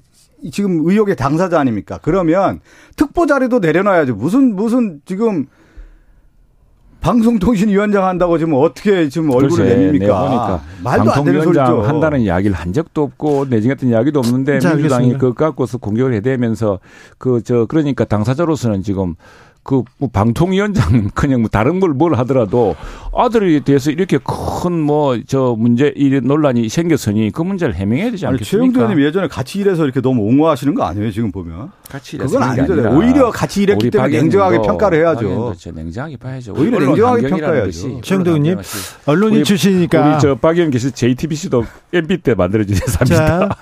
최영도 의원님 이명박 정부에서 언론 정책 망가놓지 않았습니까? 그 평가가 있잖아요. 그걸 인정하셔야죠. 언론인 출신이니까 그런데 네. 자 방통위원장 방송과 통신을 총괄하는 건데 중립적이고 네. 독립적인 기관이 아닙니까? 그렇죠. 네. 그러니까 네. 정치권 네. 대통령 특보보다는 좀 정치권에선 좀 자유로운 사람이 오는 게 좀 나을 텐데요. 뭐 그렇지만 내가 무슨 변호하려고 하는 게 이동관 특보도 정치권 인사는 아니죠. 정치권 대통령 특보잖아요. 대통령 특보라고 안 하십니까? 지금 지금 아니 왜 그러세요, 최영도 의원님? 자, 좋아요. 아니, 이동관 특보가 정치인이 아니면 누가 정치인입니까? 세상에 정치인 아닌 사람이 있습니까? 그렇지만 그런데 아니 대통령 특보가 정치인 아니면 누가 정치인이에요? 제가 볼 때는 이거는 이제 이게 이제 위원장 체제라는 것이 그래서 국회가 양당에서 민주당에서도 이렇게 충분히 견제할 수 있고 또 뭐 청문회다고 그러지 않습니까? 그런 정책 중립성을 우리 국회가 이렇게 보장해 나가야죠. 네, 보장해야죠. 네, 네 국회가 좀 보장해야 될 텐데. 조국 전 민정수석, 우병우 전 민정수석 출마설이 정계에서 크게 화제가 됩니다. 누가 조국을, 누가 우병우를 부르는가 이 부분에 대해서 할 말이 많지요, 최영도 의원님. 글쎄 누가 불러서 가는 게 아니라 내가 부름을 받았다고 생각하는 사람들도 있는 것 같고. 네네. 예, 여러 가지 있을 텐데, 물론 당사자들의 선택일 텐데, 그럼 잘 생각해 보시길 바랍니다. 네. 예, 국민들이 선택해 줄지 모르겠고. 이 힘듭니다. 막상 이 지금 선거 해본 사람으로서는. 아니, 그게 쉽지 않아요. 이제 우병우 전 수석이라든가 조국 전 장관 같은 경우는, 지금 이제 여러 이제 출마설이 있는 거 아니에요? 예. 그건 그 정치 지형에서의 룸이 있는지는 좀 살펴봐야 될 것 같고요. 우병우 전 수석을 구속시킨 건 윤석열 대통령 아닌가요? 당시에? 그렇죠. 그렇죠. 우병우 전 수석을 또 사면해 준 분도 윤석열 대통령 아닙니까? 제가 사면 됐습니까? 사면 됐습니까? 사면 되지 않았나요? 확인해 봐야 돼요. 사면 안 되면 정치 출마가 불가능하니까 사면 했을 겁니다. 제가 지난번에 내가 사면한 걸로 알고 있는데. 그렇습니까? 맞아요. 박근혜 전 대통령 우병우 전 수석을 사면해 준 게 윤석열 정부에서 사면해 줬습니다. 우병우 수석이 구속이 됐던가요? 구속 1년 구속됐었죠. 아, 그래요? 네, 그건 뭐냐면 윤석열 대통령이 구속을 시켰던 거고. 특별 사면 복권. 특별 사면 복권했어요. 네, 그렇기 때문에 아마 이제 정치권이고 그분이 고향이 영주기 때문에 그 지역구가 아마 울진, 영주 몇 개가 얽혀 있을 거예요. 그런데 영주가 인구가 훨씬 많은 거 아닙니까? 그 지역이. 그러니까 우병우 전 수석 같은 경우는 출마하면 자기가 유리하다고 생각할 거고 지금 여러 포석을 둘 수 있는 거고요. 조국 전 장관 같은 경우는 오늘 뭐 새로운 뉴스도 나왔는데 다시 자기의 어떤 정치적인 생각이 있다고 하면 출마 의지도 있을 수 있는 것이죠. 네. 조국 나오면 100배 땡큐 이러면서 저 국민의힘에서는 환영하고 있는 입장입니다. 그거는 몰라요. 정치 지형은요. 지금 이제 내년 선거의 구도라고 하는 것이 어떤 선거 구도냐. 네. 그러면 윤석열 정권에 대한 심판론이 강했을 경우에는 그 심판을 할 수 있는 사람들이 정치 지형이 있다고 하면은 새로운 인물로서 부각될 수 있는 거고요. 그렇기 때문에 조국 전 장관도 지금 얘기 나오는 거 아니겠습니까? 그분이 이제 과연 선거에서 어떤 도움이 될지는 모르겠지만 그렇기 때문에 지금 얘기가 나올 수 있다는 얘기죠. 네. 네. 민주당 진영에서도 매우 좀 유심히 쳐다보고 있어요. 민주당 진영 안에서도 여러 시각이 있을 수 네네. 있죠. 왜 그러냐면 이제 조국의 강이라고 하는 강을 넘었는데 다시 강으로 되돌아갈 거냐 이런 얘기하는 분도 있고 그렇지만 이거는 뭐냐면 정치도 생물이거든요. 조국 전 장관에 대한 부분을 내년 선거와 연관돼서 달리 생각할 수도 있는 것이죠. 뭐 그것은 내년 여론과 정치 지형에 따라서 달라질 수 있는 것이죠. 뭐 두 분의 출마에 대해서는 개인적인 생각이다, 개인적인 의견이다, 뭐 개인적인 결정에 따를 수밖에 없다. 뭐 그렇게 보고 있습니까, 최영도 의원님은? 잘 판단해야죠. 근데 뭐 글쎄 그게 그런 분들이 이제 나오면은 국민들이 어떻게 심판할지 특히 이제 조국 전 장관이 나왔을 때 그게 민주당에게 얼마나 유리할지 불리할지 민주당도 판단이 있겠죠. 네. 아니, 유불리는 뭐 당연히 뭐 정치는 따지겠는데 개인의 그 정치적인 지향이 있잖아요. 조국 전 장관이나 우병우 전 수석이 가장 중요한 건 권력 의지예요. 내가 꼭 출마해서 이건 돌파하겠다라고 하는 의지가 제일 강한 거고 네. 그렇지만 이제 지금 상황에 봤을 때 아마 주변에서 출마를 권유하는 사람들이 많을 겁니다. 네. 정치 재기를 해야만 당신의 어떤 정치적인 명분이라든가 그거에 대해서 뭐 해볼 수 있는 거 아니야. 이렇게 주변에서 많은 얘기의 권유가 있겠죠. 네. 홍준표 대구시장도 입을 열기 시작했습니다. 그래가지고 대통령 측근조차 강남 출마하겠다고 날뛴다. 뭐 검사 출마한다 이렇게 얘기하는데 이 목소리는 공천을 두고 뭐 기싸움이 시작됐다고 봐야 됩니까? 아니면 그냥 이분 그래서 이제 뭐 그 가끔 중앙봉사에 계속 나오셔야 되니까 네. 그러신 것 같은데. 네. 근데 우리 당은 보니까 지금 수도권에 이 빈 당협이 많습니다. 그래요? 예, 많습니다. 그리고 심지어 오늘 들어보니 강원도 같은 경우도 한 군데가 비어 있고 그래서 우리 당에서는 보니까 수도권이 현재로 121곳입니다. 그 서울, 경기, 인천이요. 네. 그중에 제가 듣기로 한 40몇 곳이 지금 당위원장이 공석 상태입니다. 많이 비었네요. 많이 비어 있습니다. 경쟁이 심하겠네요. 아니 근데 그렇지 않은 것이 당위원장을 아직까지 못 찾았다는 것은 우리가 뭐 하고 싶다는 사람이라고 아무나 이렇게 해줄 수 없는 거 아닙니까? 그 여러 가지 뭐 범죄 전과라든가 뭐 또 조회 좀 해봐야 되고 또 실제로 나중에 여러 가지 그 당내에서 신망도 좀 그 지역 내 신망도 봐야 되고 하는데. 그 정도로 왜냐하면 지난번 선거 때 그 민주당이 103석을 얻었습니다. 네, 수도권에서. 예, 우리가 17석이었고 그러니까 지금 100군데 이상이 네. 지금 민주당이고 네. 103군데 민주당이고 한 분은 이제 정의당 심상정원이고 전부 이게 원했는데 그 중에 절반 이상이 비어 있다는 것이니까. 아직은 뭐 그래서 지금 예열 단계도 아니고요. 네, 그래서 지금 뭔가 우리 당에서는. 네. 이 새로운 인물들을 투입했으라도 수도권이라든가 이런 데 좀 인물을 좀 보강을 해야겠다는 게 아직은 크죠. 뭐 총선과 관련된 부분에 대해서 시작 단계도 아니고 예열 단계도 아니고 여러 이제 얘기만 설만 난무하는 거고요. 본격적으로 이제 이루어진다라는 것은 이제 가을부터 이루어진다고 봐야 되는데 네. 지금 이제 누가 나오냐 그런 얘기는 이제 솔솔하게 나올 수 있지만 아직은 예열 단계다 이렇게 봐야 되겠죠. 네. 여기까지 들을까요? 네. 최가박당 여기서 마칩니다. 최영두, 박성준 두 분 감사합니다. 감사합니다. 네. 감사합니다. 아이고 뭐.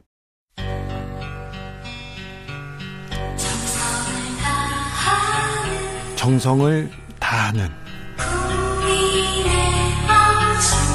국민의 방송 KBS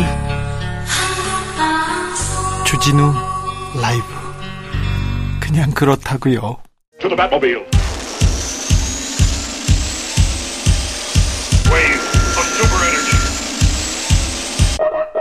주 기자의 1분.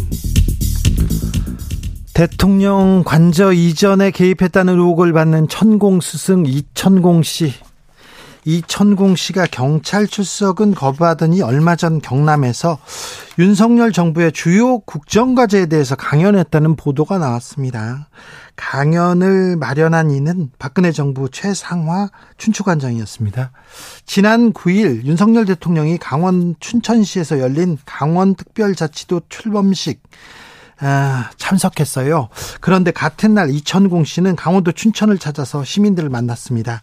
이천공 씨는 강원도민일보에 기세가 약한 춘천에 길을 다스리러 왔다 이렇게 얘기했다고 합니다.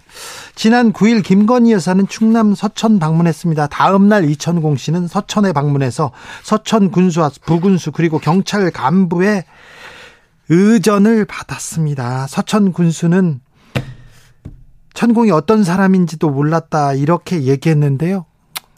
고개를 좀 이렇게 숙이고 얘기를 듣는 이런 사진들이 나왔더라고요.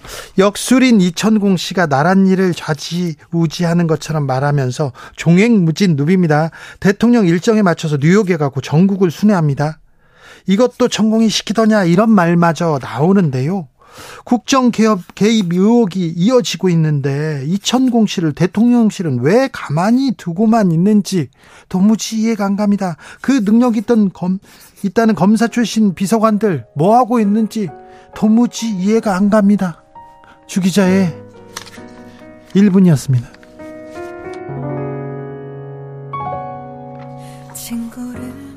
시하, 너는 내 자랑이었어.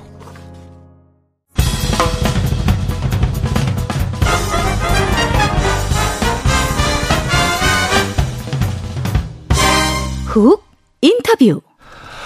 모두를 위한, 모두를 향한, 모두의 궁금증 훅 인터뷰. 윤관석, 이성만 체포동의안 부결됐습니다. 후쿠시마 오염수 계속 국회에서 지금 화두가 되고 있고요. 더 여러 현안 계속 굴러갑니다. 두루두루 좀 여쭤보겠습니다. 국회 외통위 그리고 외통위위원입니다. 국민의힘 하태경 의원 모셨습니다. 예, 안녕하십니까. 네. 윤관석, 이성만 두 의원 체포동의안 부결 네, 예상하셨어요? 아니에요. 저는 뭐 둘 중에 한 명은 통과될 수 있다고도 봤고요. 아, 그래요? 민주당 그런 기류가 좀 있었어요. 그렇죠. 예. 그런데 기류가 이렇게 확 바뀌었나요? 그러니까 현장에서 좀 바뀐 감이 있습니다. 한동훈 법무부 장관이 돈봉투 받은 걸로 지목된 20명이 표결에 참여하는 건 불공정하다 이런 얘기를 하면서 좀 민주당 의원들이 격앙됐다면서요? 격앙된 것 같아요. 그런데 네. 네. 이제 중요한 것은 네. 이제 불체포 특권을 국민들이 폐지하라고 하거든요. 네. 그러니까 판사가 결정할 일을 왜 국회가 결정하냐. 네. 여기에 대한 문제 제기가 있고 그래서 우리 당에서는 이제 불체포 특권 행사하지 않겠다라고 네. 다수 의원들이 이미 선언한 바도 있고 예. 그래서 이제 특히 이스라엘은 최근에 거의 민중 봉기하듯이 총국민 권리가 있었는데 네. 그 이유가 법원에서 결정하는 거를 다시 국회에서 재심의해서 네. 뒤집을 수 있다 해가지고 맞습니다. 사법부 권한을 국회가 침해하는 것 네. 때문에 일어났어요. 네. 똑같은 거예요, 본질이. 그래서 불체포 특권은 행사하지 말아야 됩니다. 근데 이제 문제는 한동훈 장관의 놀이개가 된 거지. 놀이개가요? 한 장관이 갖고 놀 수 있는 당이다, 민주당은. 네. 이렇게 된 거죠. 아니, 그런데 그러니까 한 장관이 오히려 한 장관은 아니겠지만 일부러 부결을 지금 노린 거 아닌가? 부결 노렸다기보다는 한 장관은 이제 한 장관이 팩트 체크를 열심히 해요. 제가 볼 때는 팩트 체크 문제에 있어서 민주당이 한 장관 이긴 적이 한 번도 없죠. 아, 그렇습니까? 한 번도 없죠. 다 졌잖아요. 재판에서 수사 배후에서 담합했다고 한 것도 지고 유시민 장관 것도 지고 한정관 관련된 민주당이 다 졌어요. 그래서 팩트 체크에서는 항상 지금 한 장관한테 다 되치기 당하고 있는데 20명 이것도 뭔 근거가 있으니까 한 장관이 이야기했다고 봐야 돼요. 네. 20명 나중에 명단이 법무부 장관이니까 자료나 증거가 있겠죠. 그렇죠. 그러면 근거가 있겠죠. 20명 공개하면 그죠? 민주당이 또 원하지 않겠죠, 그건. 그런데 그러면 지금 한동훈 장관과 민주당의 대결이 조금 더 심화된다. 한 장관은 기회가 있을 때마다 이제 자기 철학이 있는 것 같아요. 왜냐하면 판사가 해야 될 일을 국회가 하지 않습니까? 네. 판사 앞에 가면 혐의에 대해서 모두 다 공개를 합니다. 예. 판사한테 다 이야기를 하잖아요. 예. 그럼 우리 국회의원이 판사 역할을 하는 거예요. 네, 그래서 검사 역할을 법무부 장관이 하고요. 최대한 자세하게 이야기해줘야 된다라는 철학이 있고 그래서 과거 장관하고는 다르지만 과거 장관이 옳았냐 한동훈 장관이 옳았냐라고 볼 때는 그건 장관의 소신 문제라고 봐야 되죠. 이건 장관의 역할이 아니라 지금 정치인의 역할을 한다 이런 얘기도 있어요. 검사 역할을 하는 거죠. 네. 체포동의안 할 때 건마다 한동훈 장관이 민주당 의원들하고 싸우는 거. 그러니까 이제 법원에 영장 치러 갈 때 검사가 쭉 혐의 이야기를 하고 그 당사자가 방어를 하죠. 판사가 결정을 하잖아요. 똑같은 구조예요. 법무부 장관이 검사 역할을 하고 본인 두 명이 신상 발언했잖아요. 국회의원이 판사 역할을 한 거죠. 판사 역할을 잘 하려면 자세히 알아야 된다 해서 자세히 보고를 한 거죠. 그렇습니까? 자, 외통위원이십니다. 자, 이것 좀 물어볼게요. 중국과 한국의 좀 외교 갈등처럼 비춰지는데 이 갈등이 고조되고 있습니다. 맞습니다. 네. 이거 좀 국익 차원에서도 바람직하진 않는데요. 냉각기가 빠르면 빠를수록 좋죠. 우리 국익에 좋은데 이제 근본적인 문제는 중국이 우리하고만 이러냐. 전 세계에서 지금 다 갈등이 빚어지고 있어요. 중국이 너무 공격적으로 외교관들은 정치인들하고 다르게 최대한 애둘러서 이야기를 하고 외교적 현안, 외교적 수사 이런 얘기가 있잖아요. 근데 중국 외교 노선은 그냥 아주 원색적으로 지금 이야기를 하고 있습니다. 그래서 이미 호주라든지 유럽에서도 다 갈등을 겪었고 추방하라는 이야기도 이미 다 있었고 그래서 전 세계가 중국 외교에 어떻게 적응할 것인가 대응할 것인가 문제가 있고 그래서 저는 우리나라 일국적으로 대응하는 것이 아니라 유럽, 미주 이런 나라들과 중국 외교에 대해서 대응하는 그런 좀 협의체를 좀 만들었으면 좋겠어요. 지금 공동 대응해야 돼요. 네, 근데 중국에서 학술대회가 열리는데 학자들한테 비자를 안 내준답니다. 그러니까 중국은 여러 방면에서 많이 우리를 괴롭힐 수 있는 많은 카드를 가지고 있잖아요. 또 꼼수도 막 내고. 그러니까 정치인으로서 굉장히 고민되는 부분인데. 그렇죠. 우리가 이런 굴욕을 당하고서도 그걸 인내하고 그냥 없던 일로 넘어갈 것인가. 근데 민주주의 사회에서 그게 가능하지 않습니다. 우리의 국격을 엄청나게 포기해야 되고 그래서 마치 구한말 과거에 이제 일종의 중국이 상국이라고 생각하고 있는 거거든요. 세계의 이제 대국은 큰 나라. 그리고 센 나라, 군사력이 센 나라는 있지만 높은 나라는 없단 말이죠. 근데 이제 본인은 상국이라고 생각하고 마치 하대 외교를 하고 있는 거예요. 우리뿐만 아니라 전 세계에. 이건 중국한테도 도움이 되지 않습니다. 그리고 중국 내에서도 이런 중국의 태도에 대해서 불만인 사람들이 있기 때문에 하여튼 이 구조를 처음부터 인정하면 전 안 된다고 생각하고요. 언젠가는 한번 좀 부닥칠 일이었습니까? 그렇죠.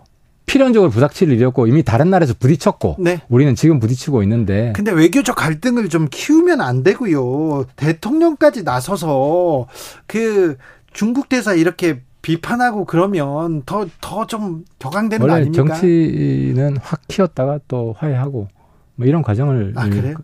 이렇게 이제 불이 세지면 또 빨리 꺼집니다. 그래서 그런 나름대로 지금 외교적 해법을 가지고 지금 얘기하시는 거죠. 그렇죠. 왜냐하면 해법은 그렇게 복잡하지 않습니다. 이제 근본적인 문제는 중국이 북핵 제재에 소극적이고 거기에 불만이 있던 우리나라가 이제 대만 문제를 언급해서 예. 일이 커진 겁니다. 그렇죠. 그래서 중국이 북핵에 대해서 조금 더 강하게 하고 우리는 하나의 중국에 대해서 어느 정도 존중하고 이런 방식으로 해법은 거의 정해져 있어요. 근데 이 해법으로 가는 과정에 서로에 대한 존중, 정신 이런 게 어느 정도 관통하느냐에 따라서 그 이후에 한중관계 구조가 결정이 되기 때문에 네. 시간이 좀 걸립니다. 외교에서 좋은 소리가 좀 안 들립니다. 일본 외교도 사실 기시다 총리가 한국 다녀가신 후에 뭐 셔틀 외교 복원됐다고 얘기했는데 그 이후에 계속 후쿠시마 오염수 관련돼서 계속 얘기가 나옵니다. 어제 총리가 우리 국무총리가 후쿠시마 오염수 음용 기준 맞다면 마실 수 있다. 여기까지 갔어요. 그러니까 이제 오염수 문제는 이제 키가 핵심이 IAEA 조사거든요. 네. 지금 조사를 진행하고 있고 그리고 이제 국민 여러분들이 잘 모르는 게 IAEA 그 조사단 TF 네. 예, 중국도 있고 러시아도 있어요. 네. 그래서 지금 중국은 방류 반대한다고 싱하이밍 대사가 얘기를 했잖아요. 네. 그래서 그 IAEA 조사단에 중국이 반대를 하면 방류할 수가 없어요. 그래요? 그렇죠. 예. 중국, 특히 러시아도 네. 중국 편을 많이 들기 때문에 예.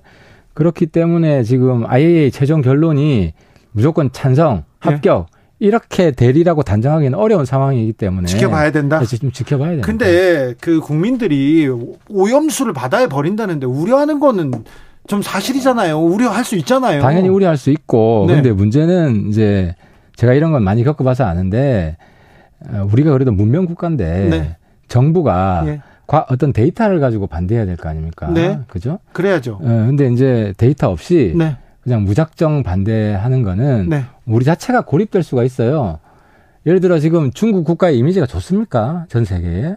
제일 안 좋은 나라가 북한이고 예. 러시아도 이미지 아주 안 좋고 그죠? 예. 근데 한국이 굉장히 매력적인 국가고 좋아하고 존경하고 모범 국가고 그런데 한국이 자꾸 억지를 부리기 시작하면 그런 이미지가 훼손되겠죠. 그래서 우리 품격 있는 나라예요. 자, 그런데 품격 있는 나라인데 오염수에 대해서는 우려할 수 있잖아요. 그리고 그러니까 우리 정부는 과학적인 근거를 가지고 이야기를 해야 되는데 우리 정부는 우리 국민들을 위해서 이 부분에 대해서 니네들이 똑바로 해라. 과학적으로 좀 잘해라. 이런 얘기는 계속 해줘야 될 거 아니에요. 해야죠. 그렇죠? 우리 국민의 안전에. 네. 위해가 되고 건강을 침해하면 우린 찬성할 수 없죠. 그런 대원체가 해서 움직이는 거죠. 그런데 아무튼 한국 정부가 이 일본 오염수 배출에 대해서 너무 우호적인 얘기만 해서 좀 그거는 좀 자존심 상합니다.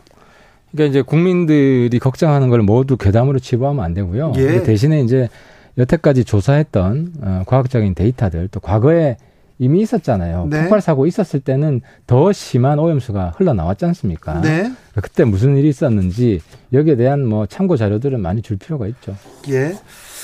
어제 코인 논란의 중심에 서 있던 김남국 의원이 국회 교육위원회에 참석했습니다. 그래서 소란이 있었는데요. 예. 이 문제는 어떻게 보세요? 근본적인 문제는 이제 국회의원 사퇴하라는 거죠. 사퇴해야 됩니다. 저도 사퇴해야 된다고. 왜냐하면 그분은 본업이 코인업자지 국회의원이 아니에요. 국회의원 겸직 금지 의무가 있고 사실상 부업을 국회의원 하고 있기 때문에 네. 국회의원이 부업을 하면 안 되잖아요. 국회의원이. 국민의힘 어떤 의원은요. 저기 소관상임위원회에서 이렇게 해서 건설회사를 했는데 관련된 일을 엄청나게 많이 이게 수주받았다 이런 의혹도 있었어요. 근데 이제 시간이 네. 이제 부동산하고 좀 다르죠. 이제 코인은 24시간 돌아가고. 아니, 그 코인을 한 거는 맞아요. 상임위. 상임위에서 한 게 중요한 건 아니라 예. 제가 이제 그 자료를 쭉 보니까 예. 일부인데 예. 하루에 57회까지 거래한 적이 있어요. 아, 그래요? 코인을, 예. 네, 코인 거래를. 네. 57회면 자는 시간 빼고 한 18시간으로 나누면 20분에 한 번씩 한 건데 하루 종일 그 생각만 했다는 거예요. 그러니까 코인을 한 100억 대 코인을 움직이면요. 다른 일은 못 해요. 그래서 제가 코인 업자라고 하는 겁니다. 그분은 코인 업계로 가시면 돼요. 국회에 있는 게 아니고. 자, 이동관 대통령실 특보가 방통위원장 내정된 분위기인데요. 예. 이 부분은 어떻게 보십니까?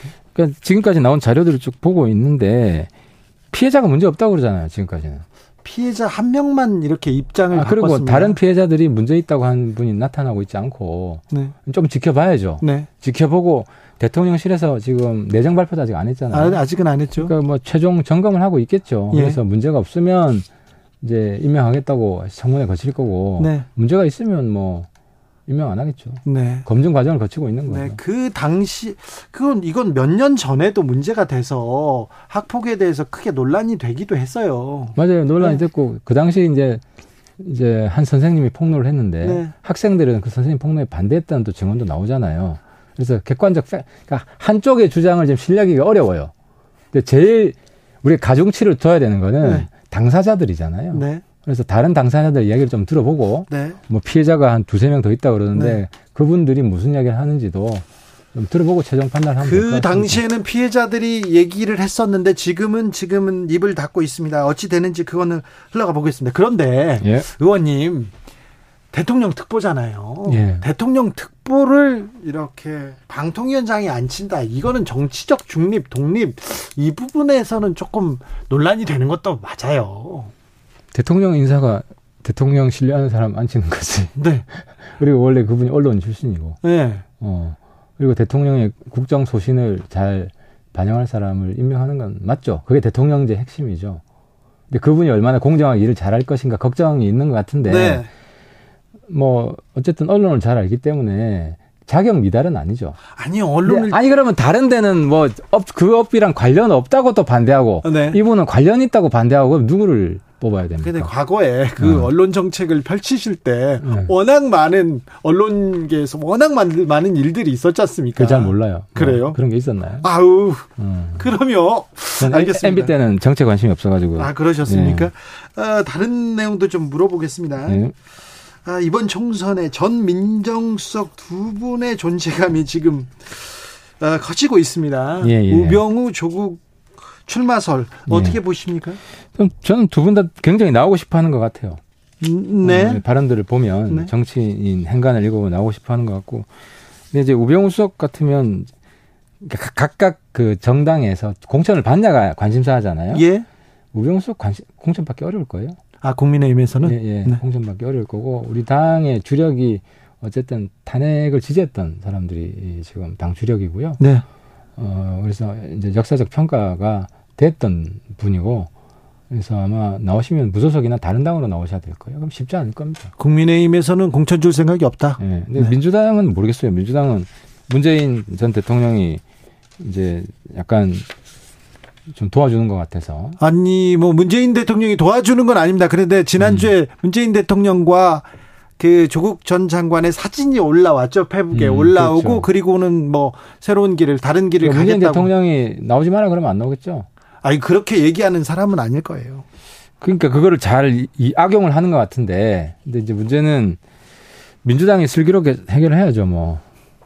잘 해결하시기 바랍니다. 아, 그렇습니까? 네.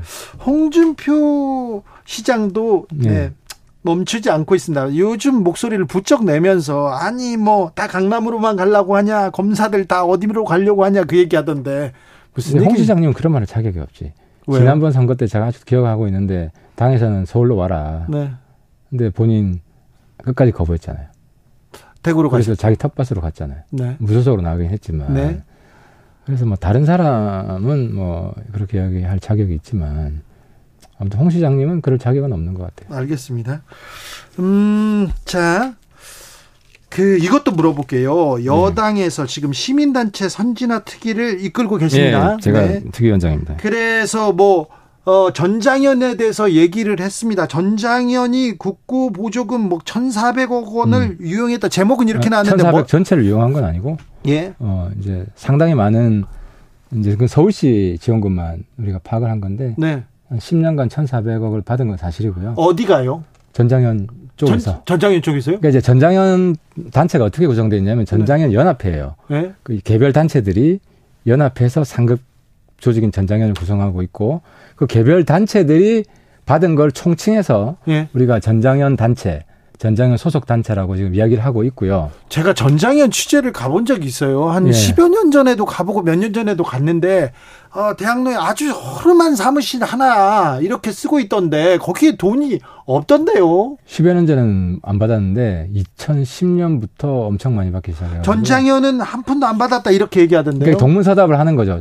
저는 전장현 소속 단체를 통칭해서 네. 이제 전장현 단체들이 네. 받은 총액을 공개를 한 건데 그 상부 단체 안 받았다고 예를 들어 박경성 대표만 해도 그 소속 단체 대표를 많이 겸직을 하고 있어요. 아, 그래요? 예, 예. 그 내용들은 우리가 차차 다 공개를 할 겁니다. 네. 전장현이 뭐 민주당 선거 운동했다, 이거는 뭡니까?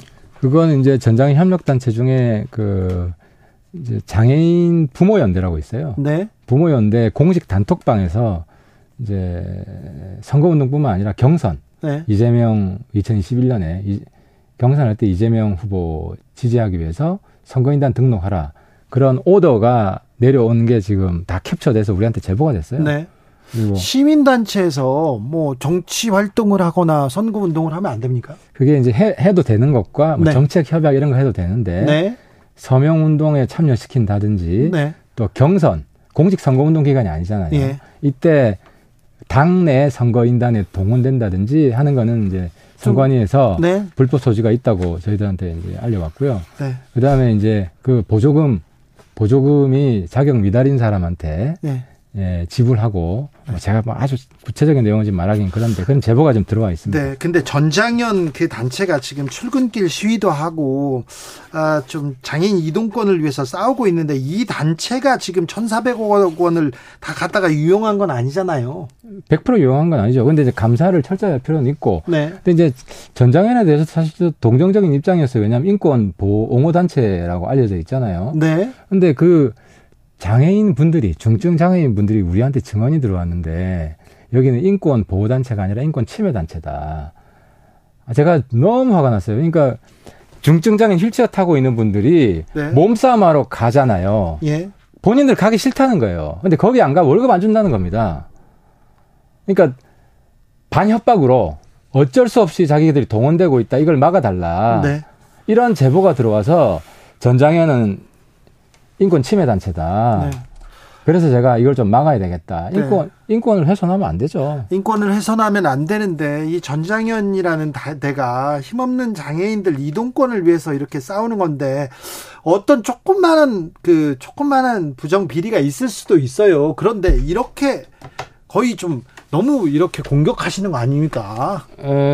조그만 비리는 아니고요. 네. 불법 성역은 있으면 안 되죠. 네. 그리고 국민 세금은 깐깐하게 봐야 되고 그리고 가장 많은 지원금을 받습니다. NGO 중에 네. 가장 많은 지원금을 받고 심지어 불법 폭력 시위에 국민 세금을 씁니다. 이거를 봐줄까요? 자, 알겠습니다. 이 부분에 대해서는 좀 더 고민해 보는 시간을 갖겠습니다.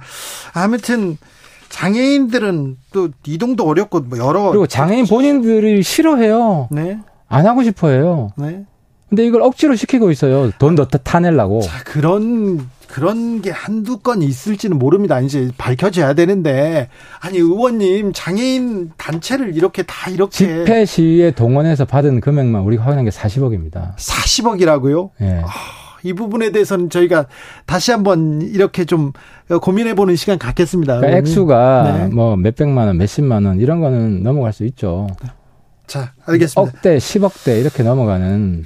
전장현 문제에 대해서는 저희가 또 다시 얘기를 들어보는 시간 마련하겠습니다. 하태경 국민의힘 의원이었습니다. 오늘 말씀 감사합니다. 네, 수고하셨습니다. 교통정보센터 다녀오겠습니다. 이현 씨.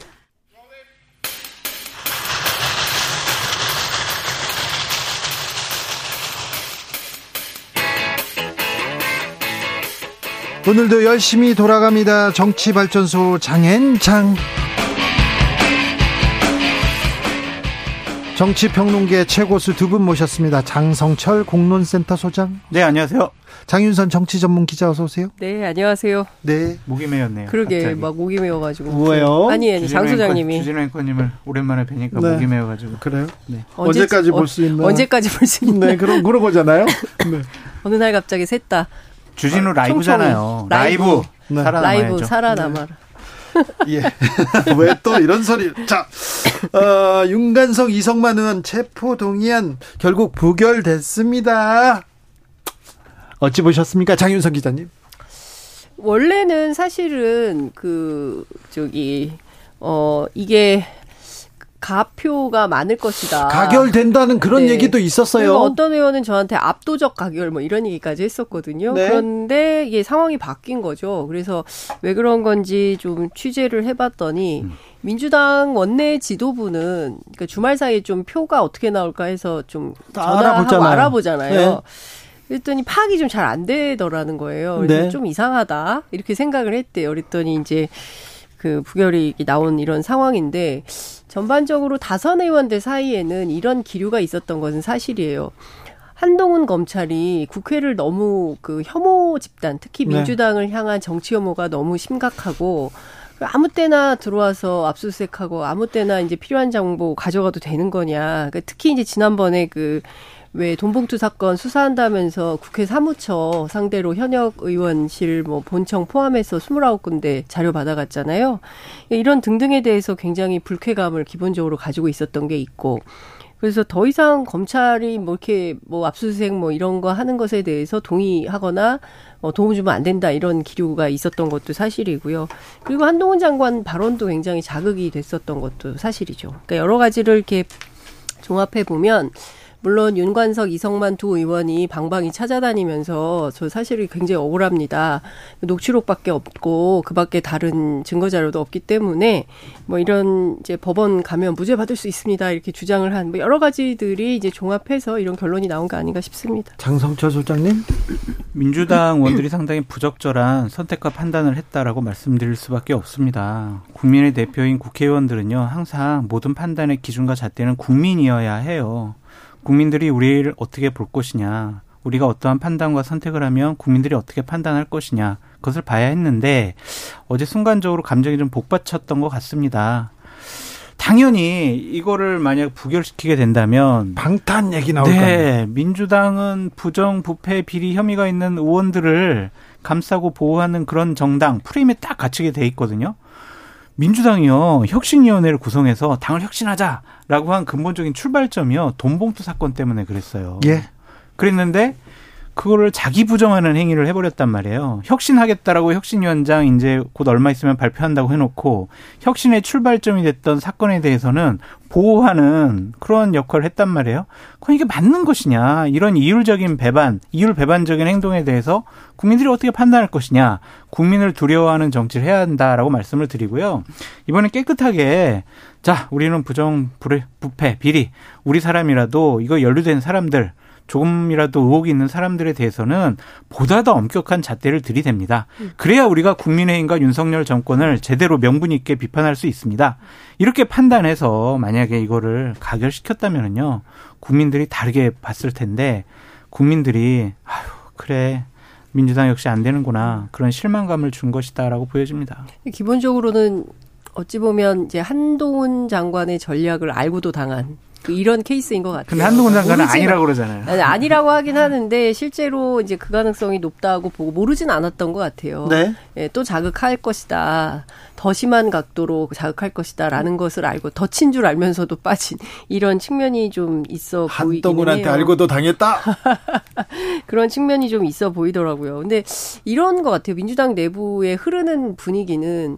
검찰을 맨날 뻑하면 민주당을 향해서 그 무슨 범죄 집단, 비리 집단 막 이걸로 낙인 찍고 뭘 해도 민주당에 대해서는 계속 때리고 국민의힘은 다 봐주고 그 김연아 전 의원 수사도 제대로 안 하고 최근에 불거진 여러 가지 사건, 황보승 의원 사건도 그렇고 등등에 대해서 불평등하다라는 생각을 하고 있는 것이죠. 근데 그럼에도 불구하고 앞서 말씀하신 대로 벌써 4번째 부결이기 때문에 민주당에 대해서 국민들이 보는 시각은 고울 수는 없다 이런 생각이 좀 듭니다. 그리고 체포동의안이 가결된다고 해서 바로 구속되는 거 아니잖아요. 그렇죠. 법원에 가서 판사 앞에서 그런 범죄 혐의에 대해서 구속할 만한 사안인지 아닌지 판단 받아보라는 거잖아요.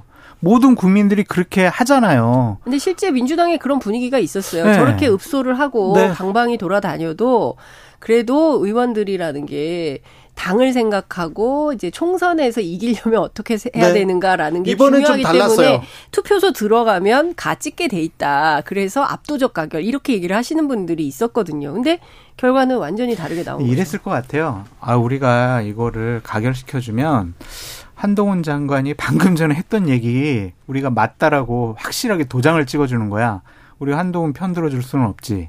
그래서 마음을 좀 바꾼 의원도 있지 않았을까라는 좀 생각이 드는데, 한동훈 장관이 어제 여기 20여 명 돈 받은 것으로 추정되는 의혹이 있는 그러한 의원들이 어떻게 체포동의한 이 부분에 대해서도 결정권을 갖고 있어요. 이건 잘못된 것 같아요.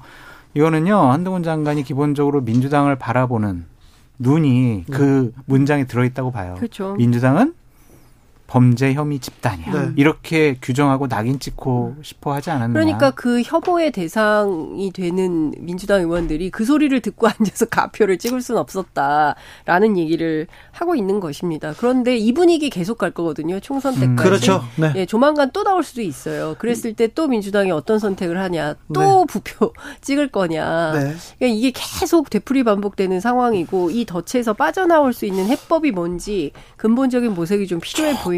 참 고민이 거기서 시작됩니다. 네. 민주당이 지금 정부 여당과 이렇게 해야 되는데 네. 법무부 장관, 검찰, 이거는 관군 아닙니까? 관군과 싸워야 되는 그런 입장이에요. 근데 앵커님, 네. 장 기자님, 정치인들이 아까도 말씀드렸지만 모든 판단의 기준과 잣대는 국민이어야 해요. 근데 언제 정치인들이 국민 국익 따졌습니까? 아니 근데 왜냐면 선거를 앞두고 있잖아요. 그런데 국민들의 선택에 의해서 다시 배지를 달 수가 있느냐 없느냐가 판단되잖아요. 근데 그런 척 국민을 위해서 희생한, 국민을 위해서 내려놓는 척 해야 되는데 그게 좀 안 되는 것 같아. 다 안 되죠. 그렇죠. 어렵죠. 네. 그리고 검찰이 휘두르는 칼에 네. 맞아야지 어떡하겠냐 이런 생각도 하는 분들도 있어요. 그리고 잘못했잖아요. 당사자들 육성이 나와가지고 돈을 어떻게 잠깐만요. 내부에서는 돈을 어떻게 만들어 볼까? 돈을 어떻게 나눠줄까? 아우 나 돈 누구한테 뺏겼어?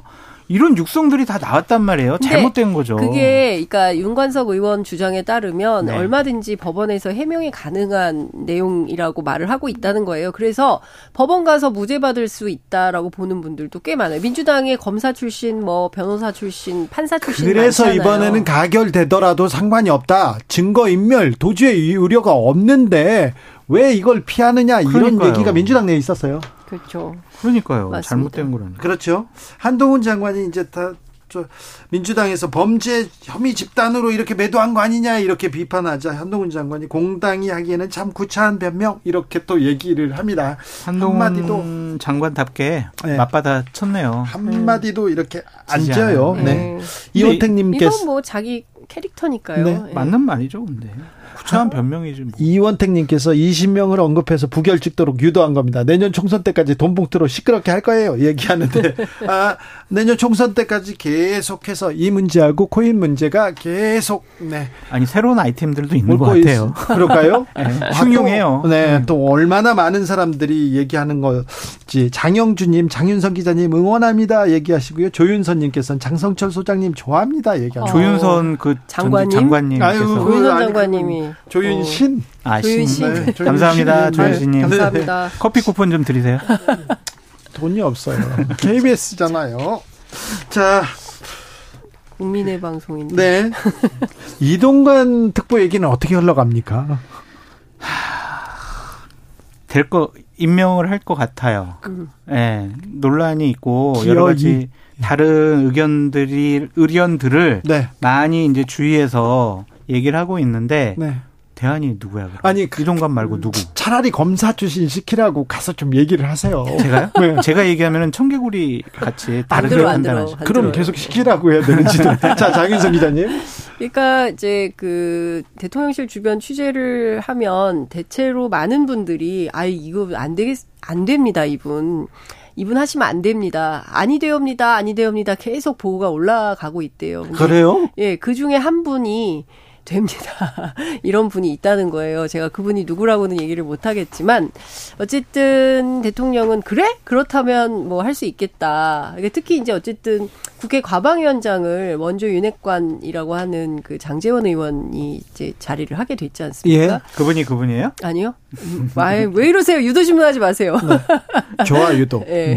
근데 여하튼 지금 상황이 그래서 어쨌든 대통령실은 반대가 있더라도 해야 될 역할이 있기 때문에 이분을 꼭 지명을 해야겠다라는 분위기인 것 같고요. 이르면 이번 주 안에 임명을 한다는 것 같습니다. 임명을 해놓고 지금 순방에 나설 건지, 그런데 고집부려야될 문제인지 참 모르겠어요. 지난번에 이동관 특보가 이렇게 유튜브에 가가지고 뭐 제대로 된 보수우파 지상파 안 본다 그렇게 얘기하면서 보수 언론과 재계가 보수를 떠받치는 축이었다, 이 얘기도 굉장히 좀 의미심장합니다. 그렇습니다. 아니 의미심장한 게 아니라 이런 분이 방통위원장을 하면 되겠습니까?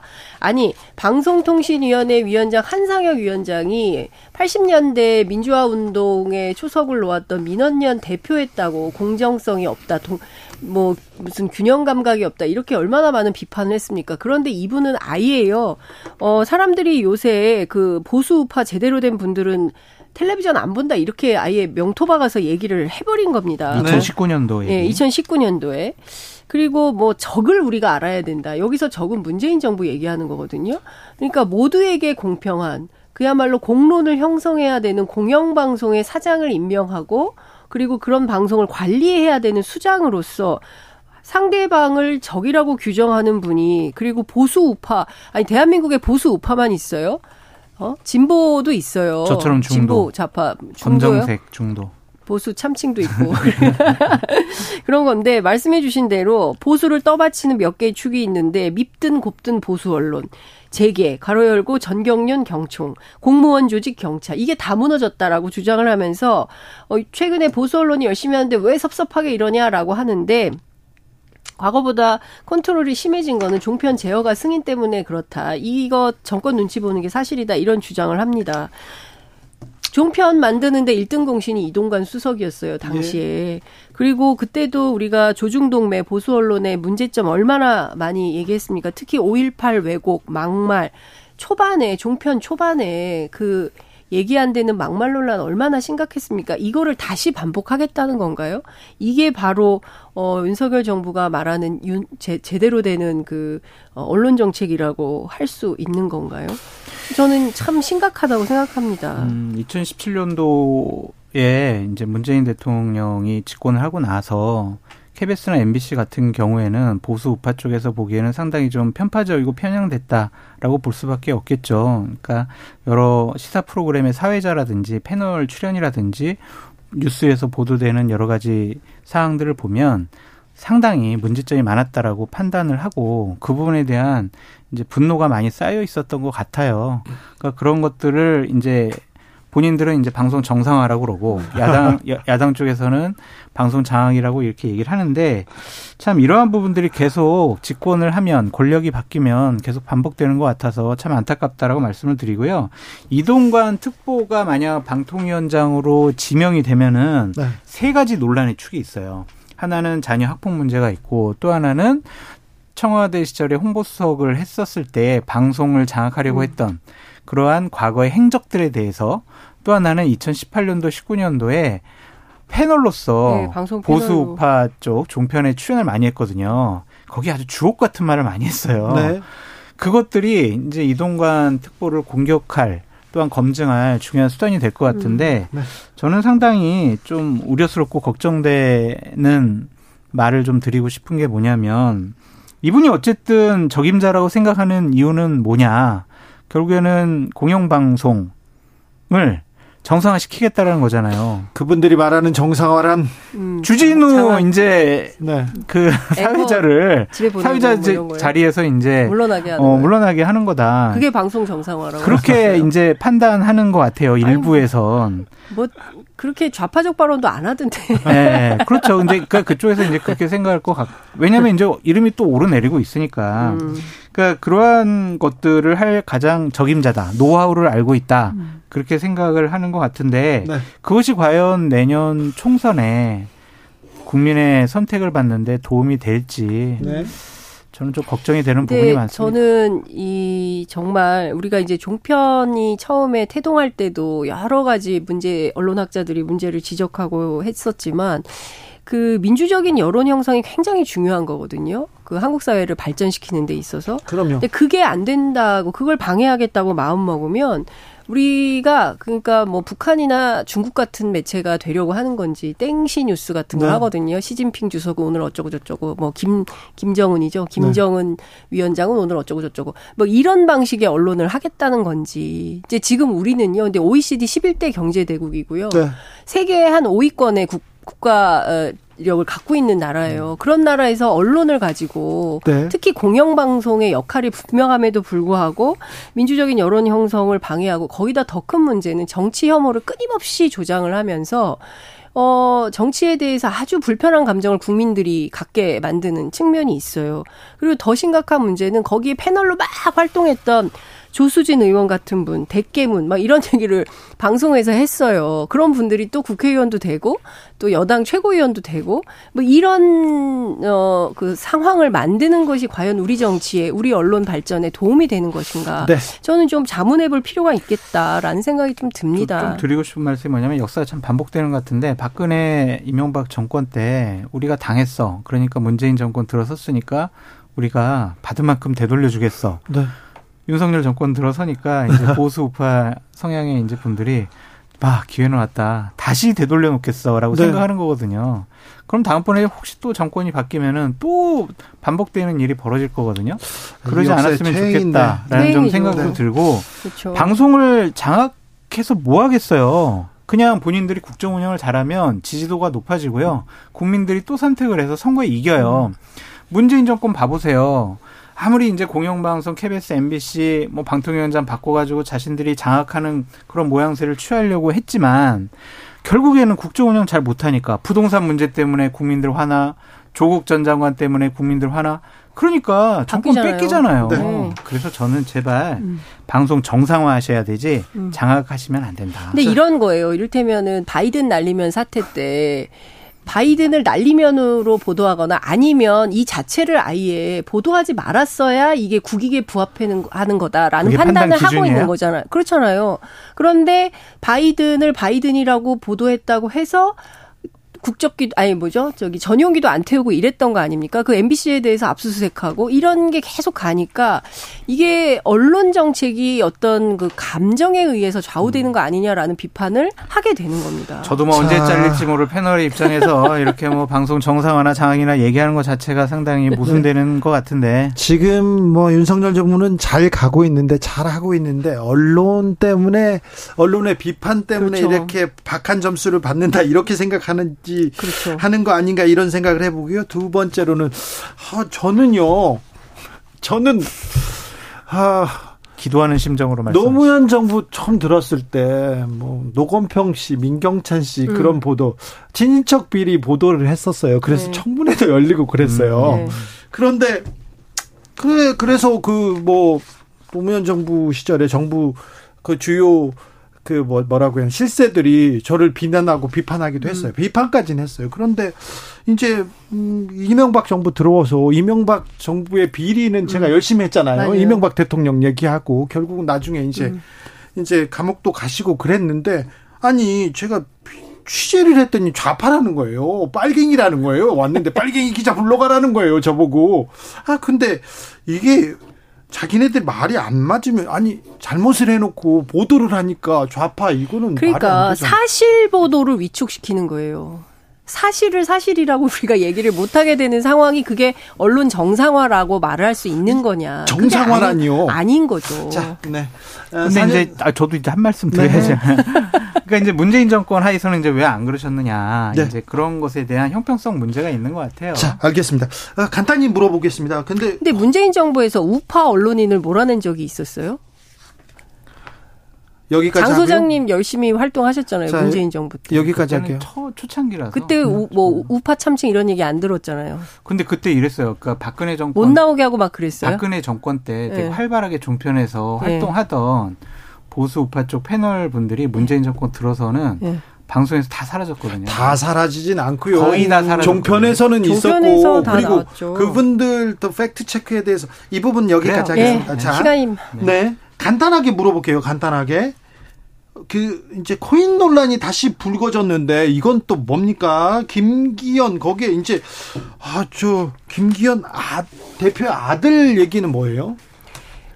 김기현 대표 아들이, 실제로 코인 관계된, 대체 불가 토큰? NFT라고 하는 커뮤니티에서 불장이 다시 왔을 때 다바로 인생 엑싯을 해야죠. 이런 발언을 하고, 어쨌든 그 회사의 이제 임원인데 여기도 코인을 한 거 아니냐. 이런 얘기가 나오는 거고, 김기현 대표의 코인 보유액이 얼마나 되는지 밝혀라라는 게 민주당의 요구인 거고, 이런 정치인 건데. 아들이 NFT나 코인 회사에 들어갈 수는 있습니다. 그런데 김기현 대표가 코인을 가지고 있습니까? 아니, 그러니까요. 그래서 핵심이 뭐냐면, 공직자 재산 공개에 코인이 빠져 있어서 문제가 돼서 그걸 넣기로 했는데, 네. 올해는 국회의원 본인만 하고 직계 좀비속은 빠졌어요. 내년부터 그게 되니까. 이를테면 아들이 얼마를 가지고 있는지, 그리고 김기현 대표가 뭘 갖고 있는지 등등에 대해서 확인이 필요한데 공개를 안 하니까 알 수가 없잖아요. 그래서 지난번에 국회 정무위 차원에서 의원들이 갖고 있는 거 다 공개합시다라고 결의는 했지만 안 하고 있잖아요.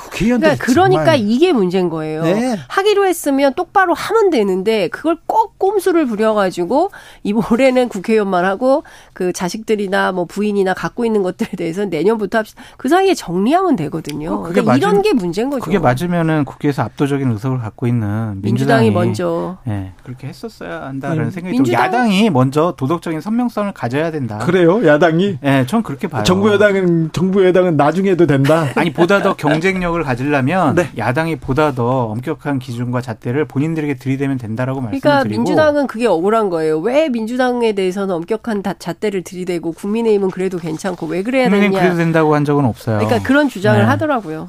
자, 근데 그 김기현 대표의 자녀 문제는 그렇게 너무 억지로 민주당에서 공격하는 것이 아니냐라는 생각이 좀 듭니다. 완전히 과학적으로 처리된 거라면, 기준에 맞다면 마실 수 있다. 이거 기시다 일본 총리의 말이 아니라 한덕수 국무총리의 말입니다. 국회에서 한 말입니다. 저는 이거를 보고 참 한심스러운 사람들이 국회의원과 국무총리를 하고 있구나라고 생각이 들어서 참 좌절스러웠어요. 왜 굳이 여기까지 일본의 입장을 들어야 될까, 이런 생각이. 저는 일단은 먼저 물어본 민주당 의원도 잘못됐다고 생각이 들어요. 정말 국가의 중요한 정책을 논의해야 될 그런 대정부 질문 자리에서 그럼 마실 거예요, 안 마실 거예요? 그렇게 물어보는 사람이나, 아니, 맛있게요! 라고 감정적으로 대답하는 국무총리나 다 문제가 있다라고 보여지고요. 국무총리라면은 좀 이랬으면 좋았을 것 같아요. 지금 그거를 먹고 마시는 문제보다는 정부가 정말 국민들이 걱정하지 않으시도록 보다 더 철저하게 과학적인 검증을 하겠습니다. 그렇죠. 이거 정답이네. 저희들 지켜봐 주시고요. 그때 제가 좀 부족하면 의원님께서 다시 한번 꾸짖어 주세요. 국민의 안전보다 더 중요한 건 없습니다. 우리가 잘 챙길 테니까 걱정하지 마세요. 이런 식으로 얘기해요. 그렇죠. 근데 우리가 한덕수 국무총리가 오염수를 마시면은, 그래, 안전하구나, 우리도 마셔야지, 그러겠냐고요. 이게 한심스러운 작태가 벌어지고 있었어요. 그러니까 저는 정치를 희화화시키고 있다라고 생각합니다. 정치인들 스스로. 지금 국민들은 오죽 불안하면 소금 사재기를 다, 우리가요, 그때 코로나 터졌을 때 저는 그때 이제 중국에 있었는데, 그때 사재기가 엄청났었어요. 중국은? 네. 북경, 미국은? 그렇죠. 그런데 우리나라는? 아니, 전 세계가 다 난리가 났었어요. 사재기 안 하는 나라가 없었어요. 그런데 한국은 사재기가 없는 나라였어요. 그래서 제가 그때, 진짜 자랑스럽다. 우리나라 정말 대단하다. 진짜 선진국이다. 마스크 사재기. 사재기가 아니라 부족했고. 그때는 마스크가 부족했고. 사재기에서 부족했죠. 아니에요. 누가 사재기? 두 장으로 어떻게 사재기해? 근데 최근에 엄마들이 소금 사재기를 한다는 거잖아요. 소금을. 사재기 정도는 아니고. 아니, 그래서 가격이 26.8%인가가 올랐다는 거잖아요.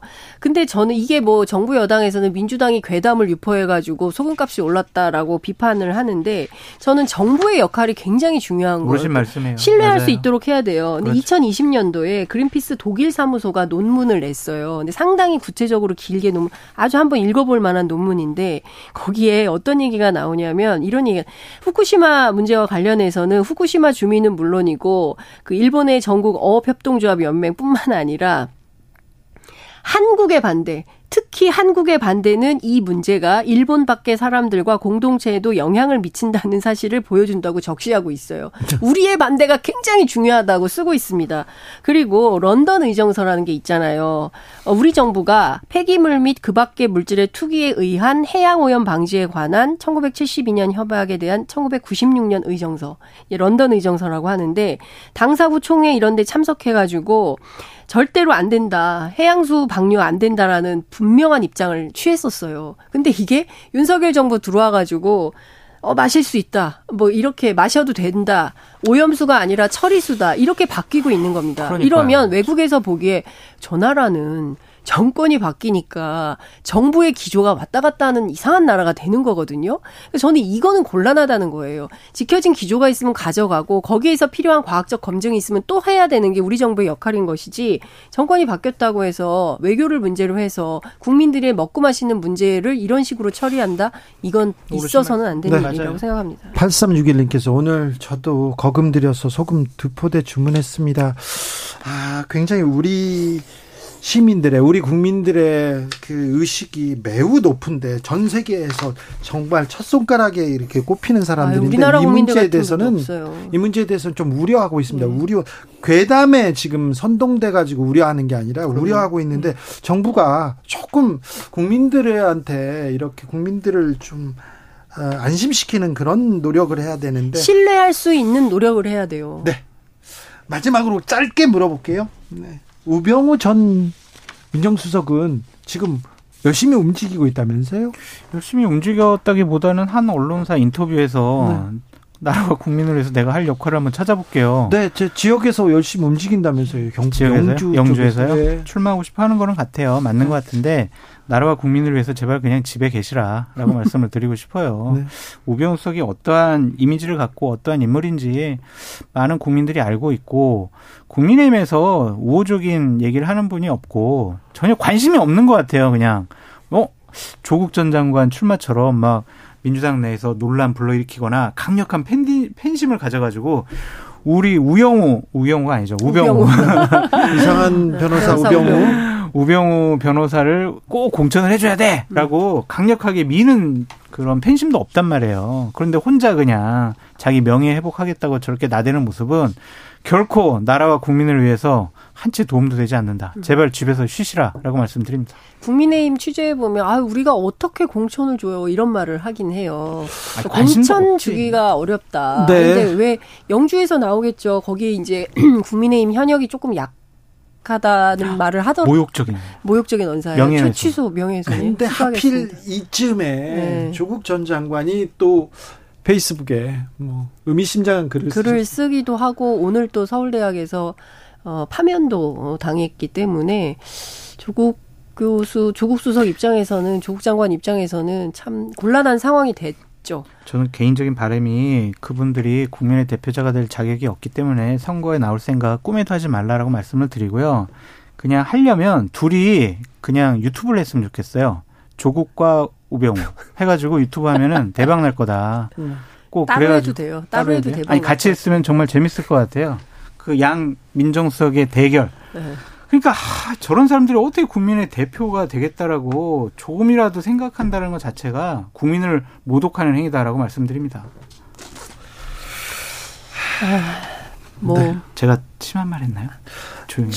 민주당은 고민이 깊어집니다. 이낙연 전 대표도 들어오거든요. 네, 이낙연 대표에 대해서는 그런데 민주당이 큰 고민을 하고 있는 것 같지는 않아요. 그래요? 들어와서 그냥 원로로서 이제 당에 필요한 늘 엄중하게 보는 분이니까 윤석열 정부의 상황이나 태도를 엄중하게 보면서 대응해 주시면 좋겠다.